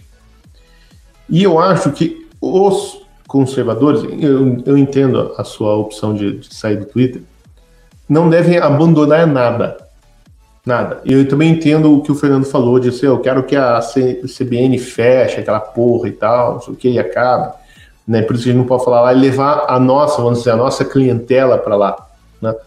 Mas o que eu entendo, quando a gente está lá, na CBN, o, o Alan tá na, na, na Bandeirantes, a Fabi tá na, na, na, CNN, a gente pega uns caras, umas Posso tia do Zap. Não pode, mas Fox que, que Deus ouça e amém, hein? É, a Fox tá vindo, né? A Fox tá vindo. Né? A gente pega uns caras que ouvem lá, que seja dois, três mil, sei lá quantos, que a gente traz para nós de alguma maneira, só porque o cara achou esquisito que esse cara falou, vou dar uma pesquisada, tia do Zap nunca tinha ouvido aquela opinião. A gente tá, é o negócio de quem foi escoteiro sabe, que é roubar a bandeira, entendeu? Você vai lá e rouba a bandeira. Né? E, e as redes sociais são assim também. E o que eu acho, assim, quando a gente começa a sair de tudo, né, fala assim, ah, não falo mais no Twitter, porque o Twitter é assim, não falo mais no Facebook. Igual eu, por exemplo, eu já nem, nem tô mais lá no Facebook. Né? Quando eu saí do Mac, eu, eu voltei, eu tinha sempre, sempre tive conta no Twitter, mas eu entrei no Twitter e comecei a postar no Twitter, achei muito mais legal, né? E abandonei o Facebook. Meu Facebook tá lá, não serve para nada. Né? Entro lá de vez em quando. Né? E o que eu acho um erro, mas é que de fato você não tem como alimentar várias redes. Né? Mas quando você sai, o que, o que começa a, o que acontece? Né? Você perde capilaridade naquilo. Né? E hoje, por exemplo, eu entendo o que você está falando, assim, a, a guerra cultural ela, ela é uma coisa de longo prazo, né? Mas ela também tem esse fronte do curto prazo. Porque se você pensar o que era o True Outspeak do Olavo, era o negócio do impacto imediato. Não, o True Outspeak era, era o programa do, do Siqueira. Não era o Olavo que incorporou lá aquela mistura que ele sempre fala, é Alborguete com Aristóteles, né? Que ele falava uma coisa lá engraçada que o cara olhava, ria, falava, porra, esse velho é muito louco, né, cara? Olha as coisas que ele fala. E aí, na outra semana, o cara ouvia de novo, aí eu ouvia a terceira vez, aí na quarta vez ele já falava, ah, deixa eu ver o que, que esse cara tá escrevendo lá. Aí na, na outra semana ele já tinha comprado um livro, né? Na outra semana ele já estava discutindo com o cunhado dele porque a KGB que tinha mandado no Brasil na porra toda. Na outra semana já era o chinês que comeu morcego, filho da puta. Entendeu? Então, assim, o que eu acho que nenhuma plataforma pode ser desprezada, na minha opinião. Porque eu, ao, ao contrário do que o pessoal que estuda comunicando, não, não acho que o meio determina a, a mensagem. Entendeu? Eu acho que cada mensagem pode se adaptar ao seu meio, mas a, a mensagem é mensagem, cara. Ela, ela vai embora onde, onde for, entendeu? E, e nós não estamos numa situação em que podemos é, ignorar. Por exemplo, igual assim, tinha um cara falando ali. Ah, não, a, a CBN tem a, a, a, Globo News tem que ser fechada. Os conservadores podem. Eu também acho. Só que isso não vai acontecer. Não, porque tem um cara sentado lá no Planalto que não vai ter a pica de falar assim, não, não vou renovar a concessão do, do sinal. Isso não vai acontecer. Então, assim, a realidade é o quê? Que essa merda vai continuar existindo. Né? E é, é, lógico, as mídias vão crescer. Eu acho que hoje as mídias. É só você ver o que o Alan faz. Ah, ele põe aquele negócio que eu acho muito engraçado, aquele gráfico né, das, das audiências, né, quando o terça está ao vivo. Aí ele põe lá a CNN, a Jovem Pan e tal. Pô, é lógico que o terceiro livro bate em todo mundo, né? Só que assim, ele bate em todo mundo, mas ainda tem 30 mil filho da puta que tá vendo no YouTube a CNN. Então, tem 40 mil que tá ouvindo a Jovem Pan. Tem 7 mil que estão ouvindo a Bandeirantes. E nós estamos num momento, na minha opinião, que a gente não pode perder nenhum desses caras. Esses 7 mil que estão ouvindo a, Bandeirantes, que eu nem sei se tem lá, nem sei que bosta é a Bandeirantes, mas eu supondo que tenha sete caras que estão lá ouvindo a Bandeirantes. Pô, esses caras têm que estar com a gente. Então, nós temos que trazer esses caras para nós. Eles não são nossos inimigos. Entendeu? Esses caras são nossos pacientes. A gente tem que ir lá, pegar esses caras, levar para o hospital de campanha e tratar esses caras. Red pilar esses caras. É difícil, porque, porra, você tem que ir lá na, né, nas linhas inimigas, resgatar o cara, trazer para cá, isso é até uma bosta. E eu não sei qual que é a, a solução para isso. O que eu sei é o seguinte, cara, os conservadores têm que falar, falar, falar, falar, falar, falar, falar, falar, e não parar de falar, cara. Falar onde for falar e foda-se. Entendeu? Ah, quer ouvir, não quer ouvir, vão instrumentalizar, foda-se, fala, fala, fala, fala, fala, fala. De qualquer maneira, eu acho assim, a regra é a, é a do Olavo, é a da resiliência. Quem aguenta mais porrada vence. Não importa a gente for, os erros que a gente cometa, as cagadas que a gente faça, as, as tretas internas que a gente tenha. Meu, quem resistir mais, vence. E para mim esse é o exemplo dessa, da, da, dessa super live. Né, porque vocês estão vendo uma lavação de roupa suja toda aqui, nego tretando, brigando, blá, blá, blá, né? Os motoboy de treta falando um monte de bosta aqui no, no, no chat. Mas assim, nós vamos ficar, cara. Vamos ficar nós seis aqui, embora o, o Alan e o, e o Bernardo sempre caiam tal, tem essa merda. Mas nós vamos ficar e nós vamos vencer, cara. Um... Esse é o ponto. Nós vamos vencer, porque vocês, estão, vocês, aí que tá, esse é o ponto. Vocês que estão nos ouvindo, não, não é todo mundo, mas muitos de vocês estão querendo sabotar essa porra insuflando uma, uma merda, uma treta. A gente pode discutir o, o, quanto for, mas vocês querem a treta. Isso que vocês entender. Nós vamos resistir até a treta da direita, entendeu? E nós vamos vencer. Vocês podem falar o que for, nós vamos continuar. É como o, o Fernando falou no, lá no nosso grupo privado. Eu não abro a mão de ninguém, entendeu? Quando ele montou esse grupo, eu falei, cara, é, tem que ser esses seis, eu não vou abrir mão de ninguém. Vocês podem brigar, se matar, não sei o quê, mas na quarta-feira tem que estar os seis lá falando. Né? É assim que a gente vai vencer. A gente pode brigar. É, é, é, assim que o PT fez, cara. Eles brigavam lá, quebravam o pau. O PT tem mil tendências. Né? Os negros discutiam, foda-se. Né? Quebrava o pau, todo mundo se odeia dentro do PT. Mas na hora de fazer, todo mundo faz junto. Todo mundo faz a, a mesma merda, todo mundo tá junto. E é assim que nós vamos continuar. Então vocês podem, ó, motoboy de treta, é... falando de boss, o que nós, nós vamos continuar. Então, vamos só, só, só, só pontuar aqui, eu quero passar a palavra para Fabi, tá? Eu quero ouvir a Fabi aqui. Ah, não adianta puxar o saco agora, não. Eu não tô puxando o saco, não puxo o saco de ninguém. puxo o saco de ninguém. Por isso que eu tô sozinho aqui, cara. Enfim, não sou de puxar o saco de ninguém. Só eu que me fodo. É, é por isso que tem uma TV de tubo, velho. Exato. É, deixa eu é, deixa eu só colocar. Isso não é la lavação de roupa suja, tá? Porque a lavação de roupa suja, ela ocorre no âmbito pessoal. Eu vou repetir aqui. Eu não tenho rigorosamente, absolutamente nada contra a Fabi. Mas há, por exemplo, certas atitudes em que eu vou discordar e eu vou discordar com veemência. Assim, eu infelizmente fui educado, sou, como o Silvio falou, sou sefaradi descendente de espanhol. Não tem coisa pior do que isso, cara. Então, assim, é, esse é o tipo de discussão, por exemplo, é o, é o, tom que se discute em famílias italianas do Sul, ou eventualmente é, espanhóis, espanhóis do Sul, andaluzes. A discussão é assim em casa, entendeu? É, então a gente tem uma forma de colocar aqui. É, lá, direita Goiás, estou apaixonado pela Fabi. Não, estou apaixonado por outra pessoa. Não vou aqui dizer quem é, enfim, mas não é a Fabi, tá? É, então, o que eu estou colocando aqui é que esse é, um, é o que eu chamo de processo de depuração. A gente está num processo de depuração, e no processo de depuração, até o momento em que a gente vai, é, de certa forma, conseguir construir é, estratégias comuns, a gente passa por esse tipo de coisa, né? A gente passa por esse tipo de. de, de, de é, a gente passa por esse tipo de, de, de calor, né? Mas esse calor não é um calor. Eu, eu não encaro isso de forma pessoal. Para mim não é pessoal. Esse tipo de discussão eu tenho com qualquer um. Eu tive lá na casa do Nando Moura. O que, que eu tenho pessoalmente contra ele? Nada. Ele não me fez nada. Ele me enche o saco só. Mas isso não me atinge pessoalmente. Né? Não é uma coisa que, enfim, eu vou perder o sono porque ele me enche o saco. Né? Fábio Rap, saí de lá, pô, foi uma discussão calorosa com ele. A gente saiu de lá e jantou, tomou cerveja junto. Ele foi pro lado dele, eu fui pro meu lado. É, não, tem, não, não existe essa conotação pessoal quando você está depurando. Mas no momento em que você está discutindo, não dá para amolecer. Eu tenho 40 anos de artes marciais nas costas, entendeu? Eu, quando eu vou rolar com um companheiro de, de, de academia, eu não vou amolecer para ele. Para mim, aquilo é vida ou morte. Mas na hora que bateu, bem, bem, bem, acabou, acabou, cara. Eu sento e vou tomar meu açaí com ele. Porque é assim que funciona o processo de depuração. Isso é uma coisa que a direita precisa entender. Na hora que a gente for discutir, a gente tem que discutir como se fosse uma discussão de vida ou morte, cara.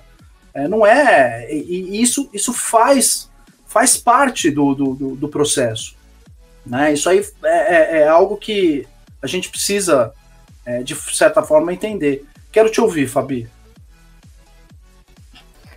Então, você falou aí que você é espanhol. Eu sou uma moquense, eu sou genuína da moca, meu. Você imagina se fosse assim? Então aí a gente ia tretar feito aqueles marditos que vivem lá na moca, sabe? Porque, ah, porra, assim, agora com as políticas falando. Eu sou autêntica da moca, eu não moro mais lá na moca, mas eu cresci na moca, entende? Eu tenho que controlar, às vezes, meu, meu jeito, assim, de falar. Então, de briga italiana, eu sei bem.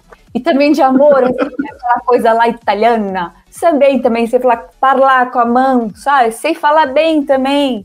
Sei tudo isso.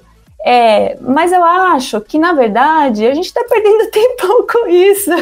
Assim, bem sinceramente. Porque a gente teve lá, teve uma treta, teve, mas a gente conversou lá e, e assim, para mim realmente estava posto uma pedra, né? E eu acho que agora a gente está sendo aproveitado por esse pessoal aí que gosta da treta e está fazendo várias outras tretas em cima de uma coisa que, sei lá, eu não achei legal, não gostei, ok, meu direito, você também achou, ok, vamos, acima de tudo, nos respeitar, entende? Mas não adianta a gente ficar, eu ficar repetindo aqui o meu conceito, você ficar repetindo o seu, porque a gente vai ficar, tipo, né, ah tá. Mas assim, só uma coisa que eu quero deixar aqui pontuado. É, quando eu, a primeira vez que eu fui na, na, numa TV, eu já fui quando era na minha adolescência, mas tipo outras coisas, né? Tipo, eu fui no Serginho Groisman, né? Não conta. Se alguém pegar lá aqui meu passado, daqui a pouco vai tirar uns esqueletos tipo assim. Mas assim, é, eu fui na TV mesmo, mas não fui assim num projeto pessoal, não foi nada disso mesmo. Tanto que eu recebi ajuda de pessoas, o próprio Alan me ligou, o Silva, o Bernardo, estavam num carro lá, me orientaram, tudo. Então, assim, eu fui é, po posso ser ingênua, mas eu fui na expectativa mesmo de levar a mensagem para as pessoas. E assim, o resultado que eu tive, eu acho que foi positivo, se não fosse a nossa treta. Porque eu acabei tendo que, de vez eu vibrar lá com o negócio que eu tinha conseguido, né, de falar com aquelas pessoas, eu perdi muito mais tempo resolvendo a treta. E isso é desgastante, é desgastante para nós, como pessoas mesmo, para as nossas famílias, aí um monte de coisa assim. Aí a gente acaba saindo por umas narrativas nada a ver. E vai ficar no âmbito pessoal. Por mais que você fale que não é, Evandro, fica aparecendo. Por mais que você declare, você assine, você fala que não é. Porque aí já saiu do nosso. Quando você levou para todo mundo, a gente já não tem mais o controle do que é pessoal, não é, entende? As pessoas vão julgar e vão me julgar, vão julgar você de uma forma que talvez isso sim não serve para o nosso conservadorismo, né? Então, eu não tenho mais o que falar. Eu realmente tô no Twitter, eu, eu cresci no Twitter, eu era ninguém, eu entrei lá no Twitter na época da prisão do Lula, comentando, e assim, assim eu fui crescendo, porque ali eu pude realmente orientar muitas pessoas em relação ao direito, ao que acontecia, e eu fui indo, fui indo, fui indo, fui indo, e participei de 10 mil grupos de WhatsApp, estou em 10 mil grupos de WhatsApp, tem tia de WhatsApp, tem tio de WhatsApp, tem criança, tem tudo. Eu falo com muita gente mesmo, eu sempre fiz isso mas eu faço por amor, né? E aí isso foi tomando um corpo, uma coisa assim, e aí começou a ficar, eu fiquei com dificuldade de começar a falar para aqueles grupos, porque eram muitos grupos, tava ficando maluca. E foi quando surgiu a ideia de fazer um canal, então no YouTube. Então foi para mim, aconteceu tudo naturalmente. E a, a TV me procurar foi uma coisa meio que natural. Então, sei lá, é, se eu tô fazendo errada, se eu tô é, pecando aí, fazendo uma coisa que é um absurdo, sei lá o quê, é assim, o próprio tempo é o senhor da razão, ele dirá, né, eu sei, eu estou em paz com a minha consciência acima de tudo, em primeiro lugar, e eu acho que a gente tem que parar realmente, porque pelo menos, você saiu lá no ambiente do Twitter, tudo bem, te respeito, porque realmente o Twitter é fight, né? Tem que estar preparado mesmo. Lá, lá o negócio não é fácil. Tem hora que eu me irrito. O pessoal, eu vi aqui no chat falando, ah, Fabi bloqueou. Eu bloqueei, gente, eu bloqueio. Porque tem hora que eu me irrito, eu tenho o direito de bloquear. Mas, assim, ao mesmo tempo também, eu converso com muita gente, até com esquerdista, e alguns eu consegui reverter para o nosso lado. Isso é um êxito para mim. Nunca pensei nisso na minha vida. É, outro dia até apareceu no meu canal lá numa live, é, chama André, não vou esquecer que ele disse que realmente ele, ele era petista. Então, assim, é assim que a gente vai, né? Se comunicando da forma que a gente sabe. Uns sabem mais algumas coisas, outros sabem outras coisas, e juntos a gente se completa. Até eu acho que quando o Fernando pensou nesse projeto, Estou presumindo, Fernando, me desculpa se eu estiver falando errado, mas você pensou nas pessoas que iam levantar a bandeira do conservadorismo, que ia ter essas divergências, mas que, acima de tudo, iam se respeitar, né? E, e não, não partir assim, não, porque tem coisa que a gente fica se estressando. Eu não quero ter razão, gente, não quero, não quero ter razão. Eu quero realmente que, nesse momento aqui, acho que a gente tem problemas bem sérios mesmo no, no país, e eu estou muito absorvida com eles eu me comprometi com isso. Eu, eu assim como você, tem os projetos pessoais, eu pessoalmente, eu abri mão de muitas coisas pessoais, renunciei a favor desse projeto. Se vai dar certo, também eu concordo com o Fernando. Ah, não tem, não, não é que a gente não quer dinheiro, isso é hipocrisia também. Mas assim, eu não persigo dinheiro a todo custo, de forma nenhuma mesmo porque é, é, na carreira jurídica teria acho que até mais êxito, né? Então, assim, é tudo isso, sabe? Então, assim, acho que a gente vai ficar discutindo uma coisa que agora é desnecessária, porque eu realmente penso que eu vou estar no Twitter, eu não entendia nada de Facebook, porque eu abandonei o Facebook, tô com uma página lá, por quê? Aquelas, sei lá, tem 6 mil pessoas lá, aqueles 6 mil que me ouvem, gostam, replicam, e é assim que a gente vai. Eu penso nisso, posso ser ingênua, posso, mas eu estou tentando, eu estou dando o melhor de mim. Então é assim. Então não tem muito mais que discutir. Eu não quero mais ficar em treta nenhuma, nenhuma discussão. Não quero ficar aqui os, os outros fiquem com alvo. Eu tô com um alvo, um mega alvo nas costas. Eu não gosto disso, porque eu, não, eu, não, eu sou a pessoa que não gosta de treta. Tem que nem você, Evandro, gosta, né? Eu sou, eu fui criada na moca, mas eu não gosto de treta. Eu paro. Olha, eu não confio em alguém que, que, que foi criado na moca e não gosta de treta. Isso aí não. Então existe. vamos lá. Não, não, deixa eu falar. Não, não. Eu sei que é o seu canal, mas eu vou falar. Peraí, peraí, peraí, peraí. Não, não, não. Não, a gente tem que acabar, velho. Já é um e meia da manhã. Por favor. Eu preciso, passar, eu preciso passar pro Fernando. Peraí, só, só um instantinho. Tá bom. Não, deixa eu só falar antes do Fernando. Eu vou, eu vou, vou passar o gancho pra ele. É o seguinte. Uma amiga minha lá de Caxias do Sul, velho, falou uma coisa que é foda. Ela falou assim: olha só a dificuldade de manter seis pessoas da direita unidas. Já dá treta, já juntou seis, a gente tá que nem os, os, os lá da, da, da, letras lá do, onde o Evandro estudou. Aliás, acho que é de lá que veio o troço. Né? Juntou seis, se juntar mais um, o sétimo, a gente já, já vira dois canais. Né? Já vira duas super lives, já dá, já dá uma treta. Olha a dificuldade de juntar seis, porque cada um pensa uma coisa, cara. Mas isso parece que é uma fraqueza, mas não é. E agora eu, vou, vou, explicar e eu acho que o Fernando vai, vai poder falar bem disso aí. A direita tem de fato se diversa. Tem que ter várias ideias, tem que tretar, tem que brigar, né? Dentro do, dos limites da decência. Né? Tem que ter várias opiniões diferentes. E de fato é, é difícil você colocar seis direitistas na Kombi né, e fazer todos concordarem em ir para o mesmo lugar. Tá? Eu sei que é difícil. Tá? Por exemplo, a gente fez, sei lá, faz três meses que a gente tem esse programa aqui, e agora já tá essa treta aí, a lavação. Vocês estão falando que não é lavação, mas é lavação de roupa mesmo. Foda-se. Não é, não é. Ah, é, é, sim, pô. E, na, mas é bom. Entendeu? Mas vejam como é difícil. Agora imagina no cu do Bolsonaro, que é isso que importa, na verdade, essa área aqui é sobre o país, não é sobre nós, né? Ele tem que aguentar 57 milhões de pessoas que votaram nele, entendeu? Imagina a gerência disso. Então, assim, as pessoas olham a gente falando do Jair, e vamos voltar a falar do Jair porque é isso que importa, né? A gente cobra ele, etc. Ele fala, ah, vocês estão falando mal do Jair. Gente falou, não, não estamos, a gente quer que cobrar o governo, para toda essa discussão. Se vamos abandonar o Jair ou não. Galera, entenda, não vamos abandonar o Jair. Porque a gente entende isso, né? Que assim, o cara, ele pode fazer poucas coisas mas ele pode fazer algumas coisas que nós não podemos. Então nós vamos cobrar o Jair para ele fazer aquilo que a gente quer. Os milico pode cobrar o Jair para fazer as coisas que os milico querem que ele faça. Não foda-se, é problema dos milico e problema do Jair. Mas nós vamos cobrar aquilo que a gente quer. Né? A gente quer um país sem aborto, sem roubo e com empregos. Basicamente isso. Né? Não tem Olha, muito, muita coisa. A gente sabe onde quer chegar. O, o, a, a, divergência dos, dos direitistas na Kombi não é o destino final. A divergência é o caminho. É isso que nós é estamos caminho, discutindo aqui. É, o caminho. É o caminho. Se a gente vai pela 23 de maio, eu sou de São Paulo, se a gente vai pela 23 de maio, pela marginal. É a grande discussão do paulistano. 23 ou marginal? Né? Tem gente que gosta da 23, tem gente que gosta da marginal. Aí, se eu só vou saber eu só vou saber se eu vou conseguir chegar no centro mais rápido se eu correr o risco de pegar 23 e não ter trânsito, ou pegar a marginal e me fuder. É, é exatamente. Não tem outro jeito. É tentativa e erro. É isso que a gente está então, fazendo aqui. É... Então, esse é o ponto. Assim, olha, olha a dificuldade de você, por seis pessoas falando sobre o e, e assim, a, acreditem ou não, a gente concorda, nós seis aqui, em muito mais do que discordamos. Né? Muito mais. Porque a gente concorda do fundamental. Né? Não tem ninguém aqui que quer aborto. Todos querem limitar as possibilidades de abortos legais no Brasil. Né? Todos os seis. Né? Não tem ninguém aqui que quer ateu, filho da puta, que quer o Estado laico, não sei o que. Né?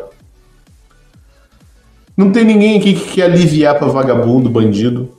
Olha, eu, eu não entendo nada. A única coisa que eu entendo de direito, eu até estava falando disso hoje no grupo lá, que eu, que eu faço parte lá, que tem um monte de promotor, juiz, não sei o quê, né? Que assim, a única coisa que tem direito é o seguinte: o vagabundo tem que estar na cadeia.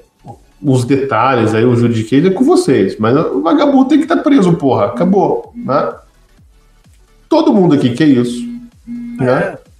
Todo mundo quer que os políticos roubam, roubem menos. Né? Nós seis aqui somos adultos, a gente sabe que os políticos não vão parar de roubar. Mas a gente quer que eles roubem menos, que seja mais difícil, que tenha algum, algum tipo de consequência para o cara que rouba e tal.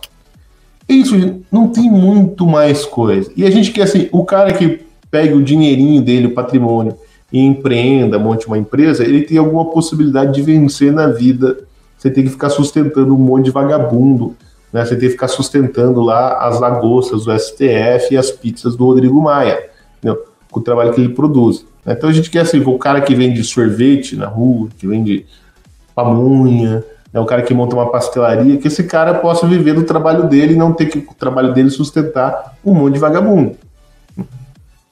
Tirando isso, todo o resto é treta, né? Assim, a gente pode escolher tudo o resto, mas assim, tem, há uma agenda básica e essa agenda se chama -se conservadorismo. É nisso que a gente acredita.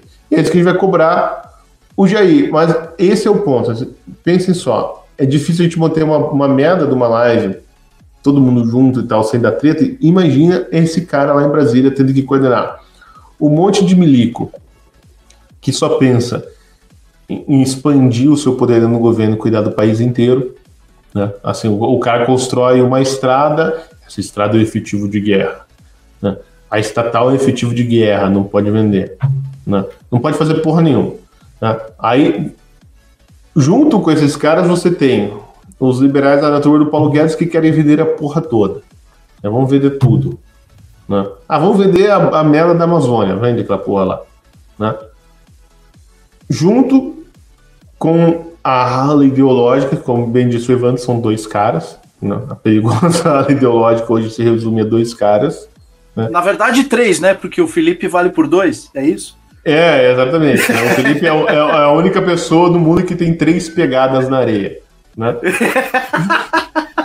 que merda! Eu vou encerrar a live depois dessa.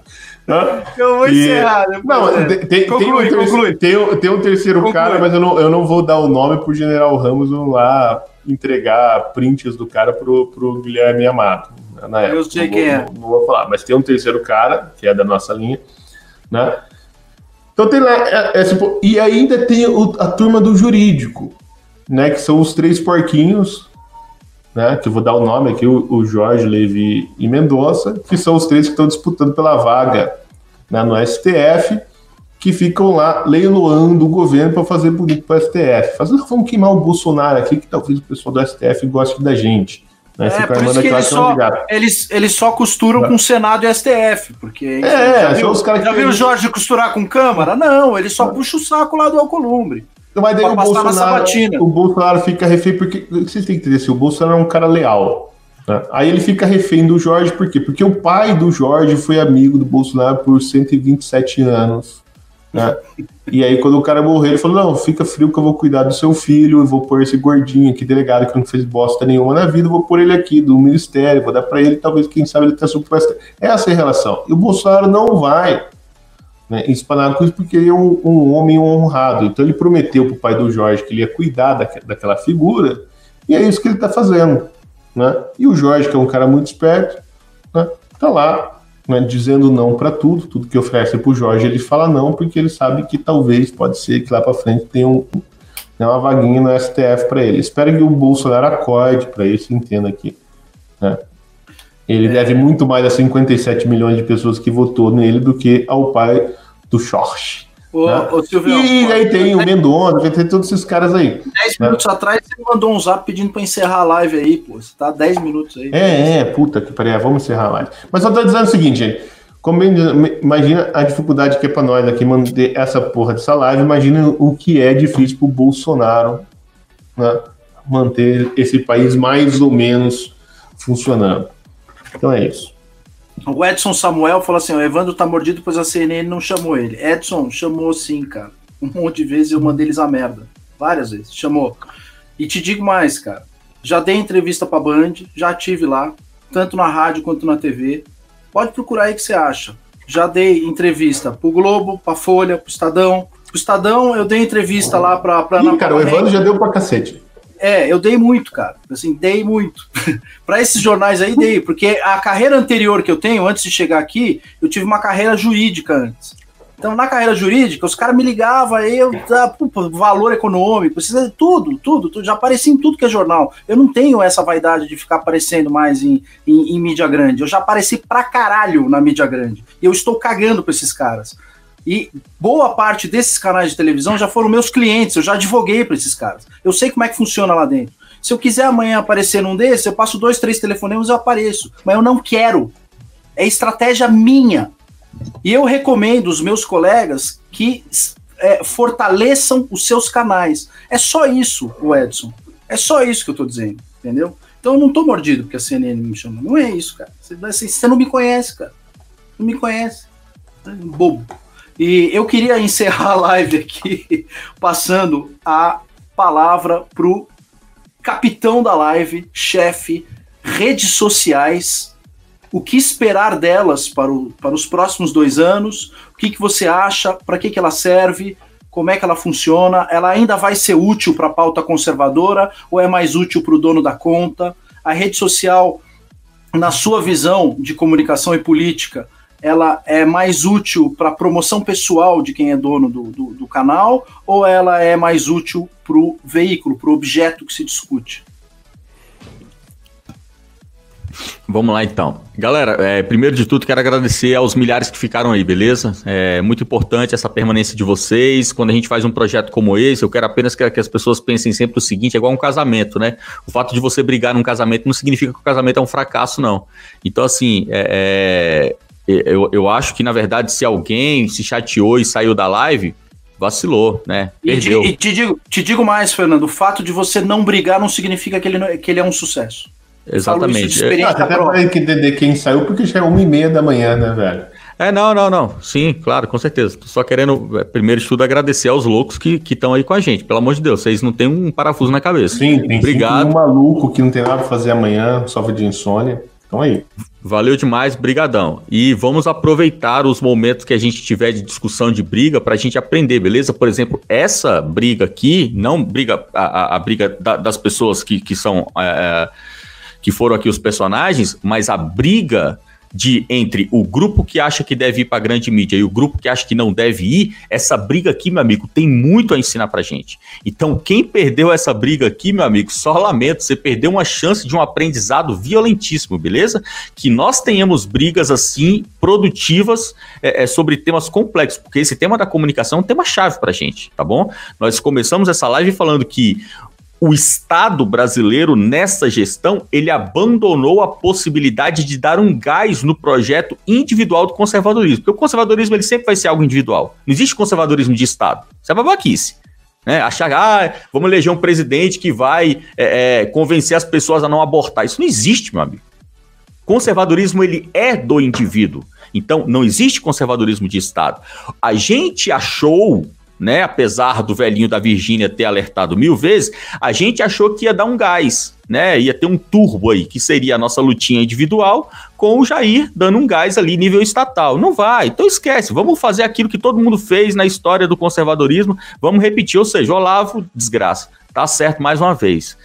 É, sobre as redes sociais, que é a questão que o Evandro está passando, a, o meu ponto agora, Evandro, é, e todo mundo que está com a gente, é o seguinte: eu estou pensando se hoje é bom para o conservadorismo a luta no Twitter. Isso aqui, é isso aqui é um pensamento meu, isso aqui é uma questão minha, tá bom? Eu estou fazendo essa avaliação. Por mim, eu já estou assim há uns 40, 50 dias decidido a sair do Twitter.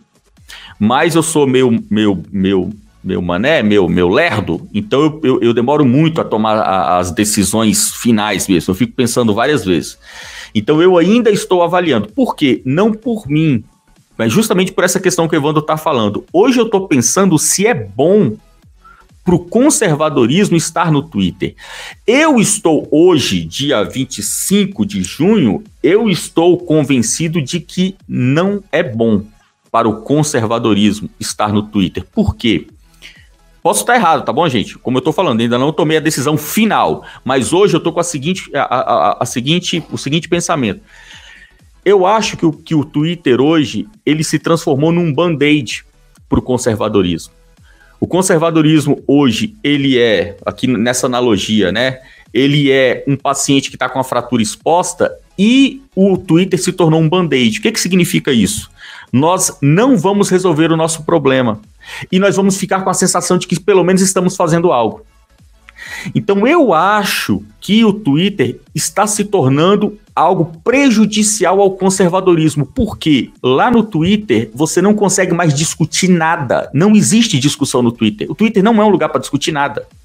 O Twitter é um lugar para você ser aplaudido pelos teus e para você levar hate de quem não é dos teus. Por exemplo, se a gente vê nessa questão aqui, eu não vi no Twitter, eu não vi zero, zero, absolutamente zero pessoas avaliando o tema. Ir ou não ir na grande mídia. É, bombar ou não bombar o, os canais diante da grande. Eu não vi zero. Eu vi as pessoas falando assim: ah, a Fabi é linda, eu amo ela, o Evandro é muito grosso. E eu vi outras pessoas falando assim: ah, o Evandro é um gênio, a Fabi é trouxa. Ou seja, você tem o time Fabi e o time Evandro. Mas você não tem o time comunicação.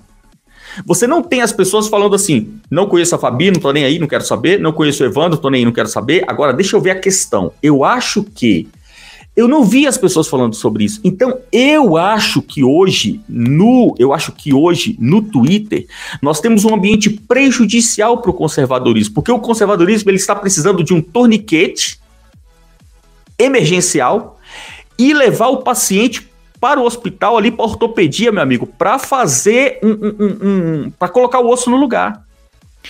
E o Twitter pode estar atrasando o processo do conservadorismo no Brasil, tá? Eu tô quase fechando o meu pensamento. Se eu fechar mesmo o meu pensamento de que o Twitter tá atrapalhando, aí eu saio do Twitter. Se eu achar que ainda dá para utilizar, por que, que eu ainda não saí do Twitter? Porque tem um ponto que pode contar ao favor, que é o seguinte: Hoje, qual é o meu trabalho? Meu trabalho hoje está tá focado em quê? No, no YouTube.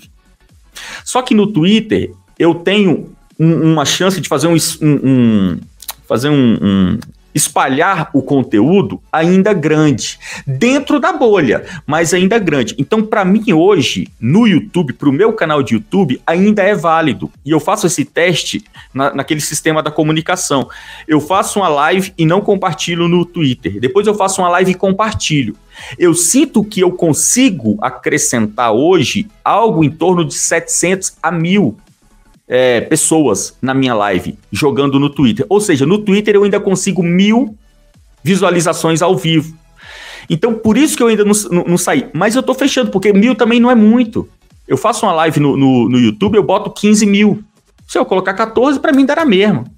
Então eu estou fazendo essa avaliação. O que, que, eu acho que a gente tem que pensar? Nós temos que pensar é, a causa conservadora ela precisa de quê neste momento? Eu acho aqui, finalizando, porque senão a gente vai muito longe nessa, né, nessa conversa também. Eu acho que hoje o conservadorismo está precisando de um trabalho sólido um trabalho profundo e denso para quem já, já fez o curso básico. Eu acho que nós, o que a gente mais precisa hoje é o trabalho dos clássicos que o, que o Silvio tem. Cara, isso aí, isso aí é, é, é isso é o que é de top. Porque a gente precisa pegar a galera que já entendeu o que é conservadorismo, diferença de direita e esquerda, por que socialismo é uma desgraça e tal. Pega essa galera que já entendeu o basicão e joga nos clássicos. Então, essa galera que já entendeu o básico, quando fizer os clássicos, eles vão se tornar produtores de conteúdo. Não apenas aqui na plataforma virtual, mas no mundo real principalmente. A gente está precisando passar para o mundo real, que a gente não existe no mundo real ainda muito pouco, tem meia dúzia de caras que estão fazendo isso. Então, eu acho que nós precisamos fazer esse trabalho hoje. E aí, com essa produção de conteúdo maior, nós podemos começar depois a ir para uh, uh, o público que ainda não é conservador ou o público que não tem noção do que é o conservador. Ou seja, formar os produtores de conteúdo. Eu acho que a gente está nessa fase hoje. Se a gente fosse fazer aquele negócio de camadas, né? Eu acho que o conservadorismo hoje está nessa camada. Eu acho que ali o Olavo coloca a oitava, a nona camada, que é aquela camada de você é, fazer algo importante, né? Você sente que você fez algo importante na vida. Eu acho que o, a, a, camada que o conservadorismo hoje no Brasil tá é essa camada, sabe? Eu acho que a gente precisa fazer algo importante. E eu acho que esse algo importante de hoje no conservadorismo é embasar as pessoas que já estão no nível básico, para que a gente possa ir para uma próxima camada que é de realmente fazer aquele split, sabe? Isso que a gente tentou com o Jair e não conseguiu. Mostrar para toda a população brasileira o que é o conservadorismo. E aí, quando chegar o próximo Jair, quando chegar o próximo presidente que vai fazer o Brasil conservador, vai ser moleza, porque na verdade o cara vai pegar um país, meu amigo, onde o seu Zé, a Dona Maria, o seu Tião, eles já são conservadores. Então eu acho que cada rede social, lógico, né? Cada rede social tem o seu papel. É, você tem um Instagram hoje, o conservadorismo está crescendo no Instagram pela opção de fazer as lives. A gente tem o WhatsApp, o WhatsApp se resumiu hoje a uma plataforma de suporte, você atender pessoas, resolver problemas. Então a gente pode usar o WhatsApp como ferramenta de suporte dos nossos trabalhos em outras plataformas. Eu acho que o YouTube hoje é a ferramenta mais importante que a gente tem na direita e o Twitter está uma zona. Twitter está uma zona e talvez a gente precise sair do Twitter, né? O conservadorismo precise sair do Twitter. Vamos ver. Eu estou pensando ainda, estou fazendo essa avaliação. Quando eu chegar no veredito aí, eu compartilho com vocês. Obrigado por tudo, Evandro. Valeu demais. Agradeço a todo mundo aí, a, a honra que, que, que vocês dão, né? De termos esse público aqui grande no horário tarde como esse, ou cedo, né? E enfim, tamo junto aí toda quarta-feira, 22 horas, super live. Semana que vem. Ninguém é... sai, ninguém sai. Ninguém Semana sai. que vem é no canal. Pô, doutora Vera, tá com a porra do microfone ligado? Desligado. Eu liguei, é... eu liguei. Eu só, eu só ia falar que não sei qual é o canal de semana que vem. Semana qual, que vem. Qual que é o canal? Eu não sei. É no Fernando, não é? Ou no é o seu, Fernando. O, o, o Shockwave é o último? É. é. Ah, então é. é. então, é, então é lá no Comunicação e Política. Quarta-feira que vem no é Comunicação muito desorganizada, cara. Não, não lembro. É foda. É, esse é o gabinete. Alguém quer colocar aí palavras finais? Ah, por mim, eu ficava um conversando com o Fernando aqui a noite inteira, cara. Faz uma resenha aí do A República. Assim. É, porque. Não, não porque, cara, é, é verdade. Não, Silvio, é assim, brincadeira, é brincadeira, é brincadeira. Não, não vou fazer a resenha da, da República. Não, não farei resenha da República. Mas, cara, assim, ó, é que, eu, eu não, é que vocês estão muito tempo no Twitter. Eu, eu entrei ano passado. Né? E olha só, como que eu descobri o Twitter? Eu tava naquela treta com o Mac e tal, e aí veio a. a Silvio, minha a... mulher tá rindo na sala aqui, ela começou a rir. Ela viu é, que você vai engatar, velho. A, a Vaza Jato, ela quer dormir, né, coitada? Se fudeu hoje. Não, não, cara, aí eu fiz, eu fiz uma brincadeira no Twitter, na ingenuidade, e o troço apareceu em, todo, em todos os jornais e revistas do, do Brasil. Que eu coloquei lá assim: ah, a única coisa positiva nessa matéria do Intercept é o HIV. Né? Que era aquela matéria lá do, do, do Moro. Né? A, primeira, a primeira Vaza Jato. Cara, eu olhei e falei, caralho, esse bagulho é muito foda, né? A gente fala uma coisa no Twitter sai no, no Brasil inteiro, né?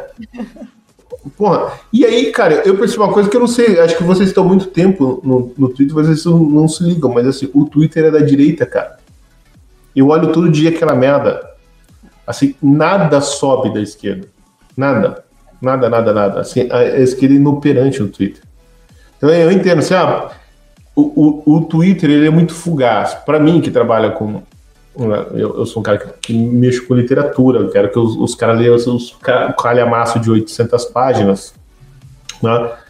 É, o Twitter é um negócio assim, que tira muita atenção e tal. Né? Eu até estava falando com o Rodrigo Gurgel essa semana, eu tô lendo a, a Morte de Virgílio, né, do Herman Brock. Eu tô lendo essa porra desde ah, janeiro. Não, eu... dá, não dá, não dá, não dá. Temos que dormir, temos que dormir. Não, show, não vou falar do livro, pô. Não, Mas dá. eu tô lendo essa merda desde janeiro e essa merda de política, Brasil sem medo, Twitter, isso aqui me tira o foco. Eu tenho que toda vez começar a ler na página vou 10. Desligar, vou desligar, vou embora. Chega lá, não, não. a gente tem que fazer uma live só sobre a morte de Virgílio. Puta livro. tá? Mas qual, qual, que é o problema, né? Por que eu tô falando disso? Né?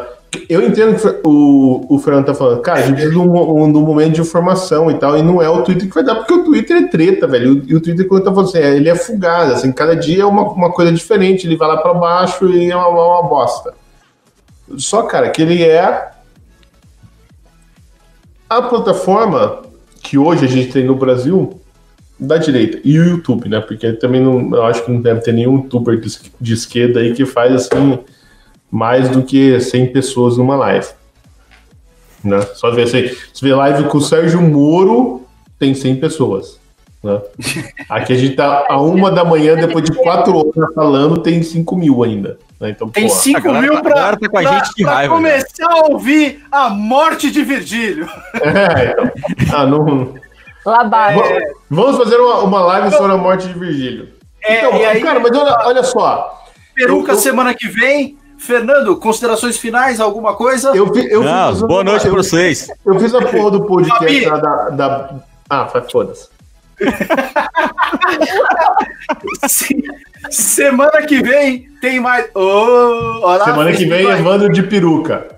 Eu de peruca. E eu vou explicar qual que é o lance da peruca. Ah. Eu apostei com o Alan, falei assim: duvido que você vá lá na Band e sente o porrete na e China. Ter... Ele foi lá e falou vamos... do Cardeal Zen. E, e aí vamos ter pagar... o quadro do, do teste de DNA aqui na Super Já tivemos casos de família, agora vamos ter o teste de DNA.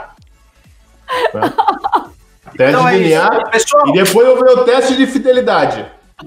Para, para, para, para. para. É, assim que a gente trazer o cara que, tá, que disse que tá lá no Paraguai, nós vamos fazer o, o teste de fidelidade aqui. Beleza. Muito bem. Pessoal, lá, semana que vem Semana que vem no canal do Fernando Melo Comunicação e Política, vocês estarão aqui, vocês estarão para a desgraça dos motoboys de é, treta. É, Fernando, manda, manda, manda um pedido de desculpa para sua esposa aí. Ela tá rindo aqui. Ela já desistiu já. Até semana que vem. Shockwave Radio. Movimento conservador. Wake Up Imperium. Todos juntos por você. Brasil acima de tudo e Deus acima de todos.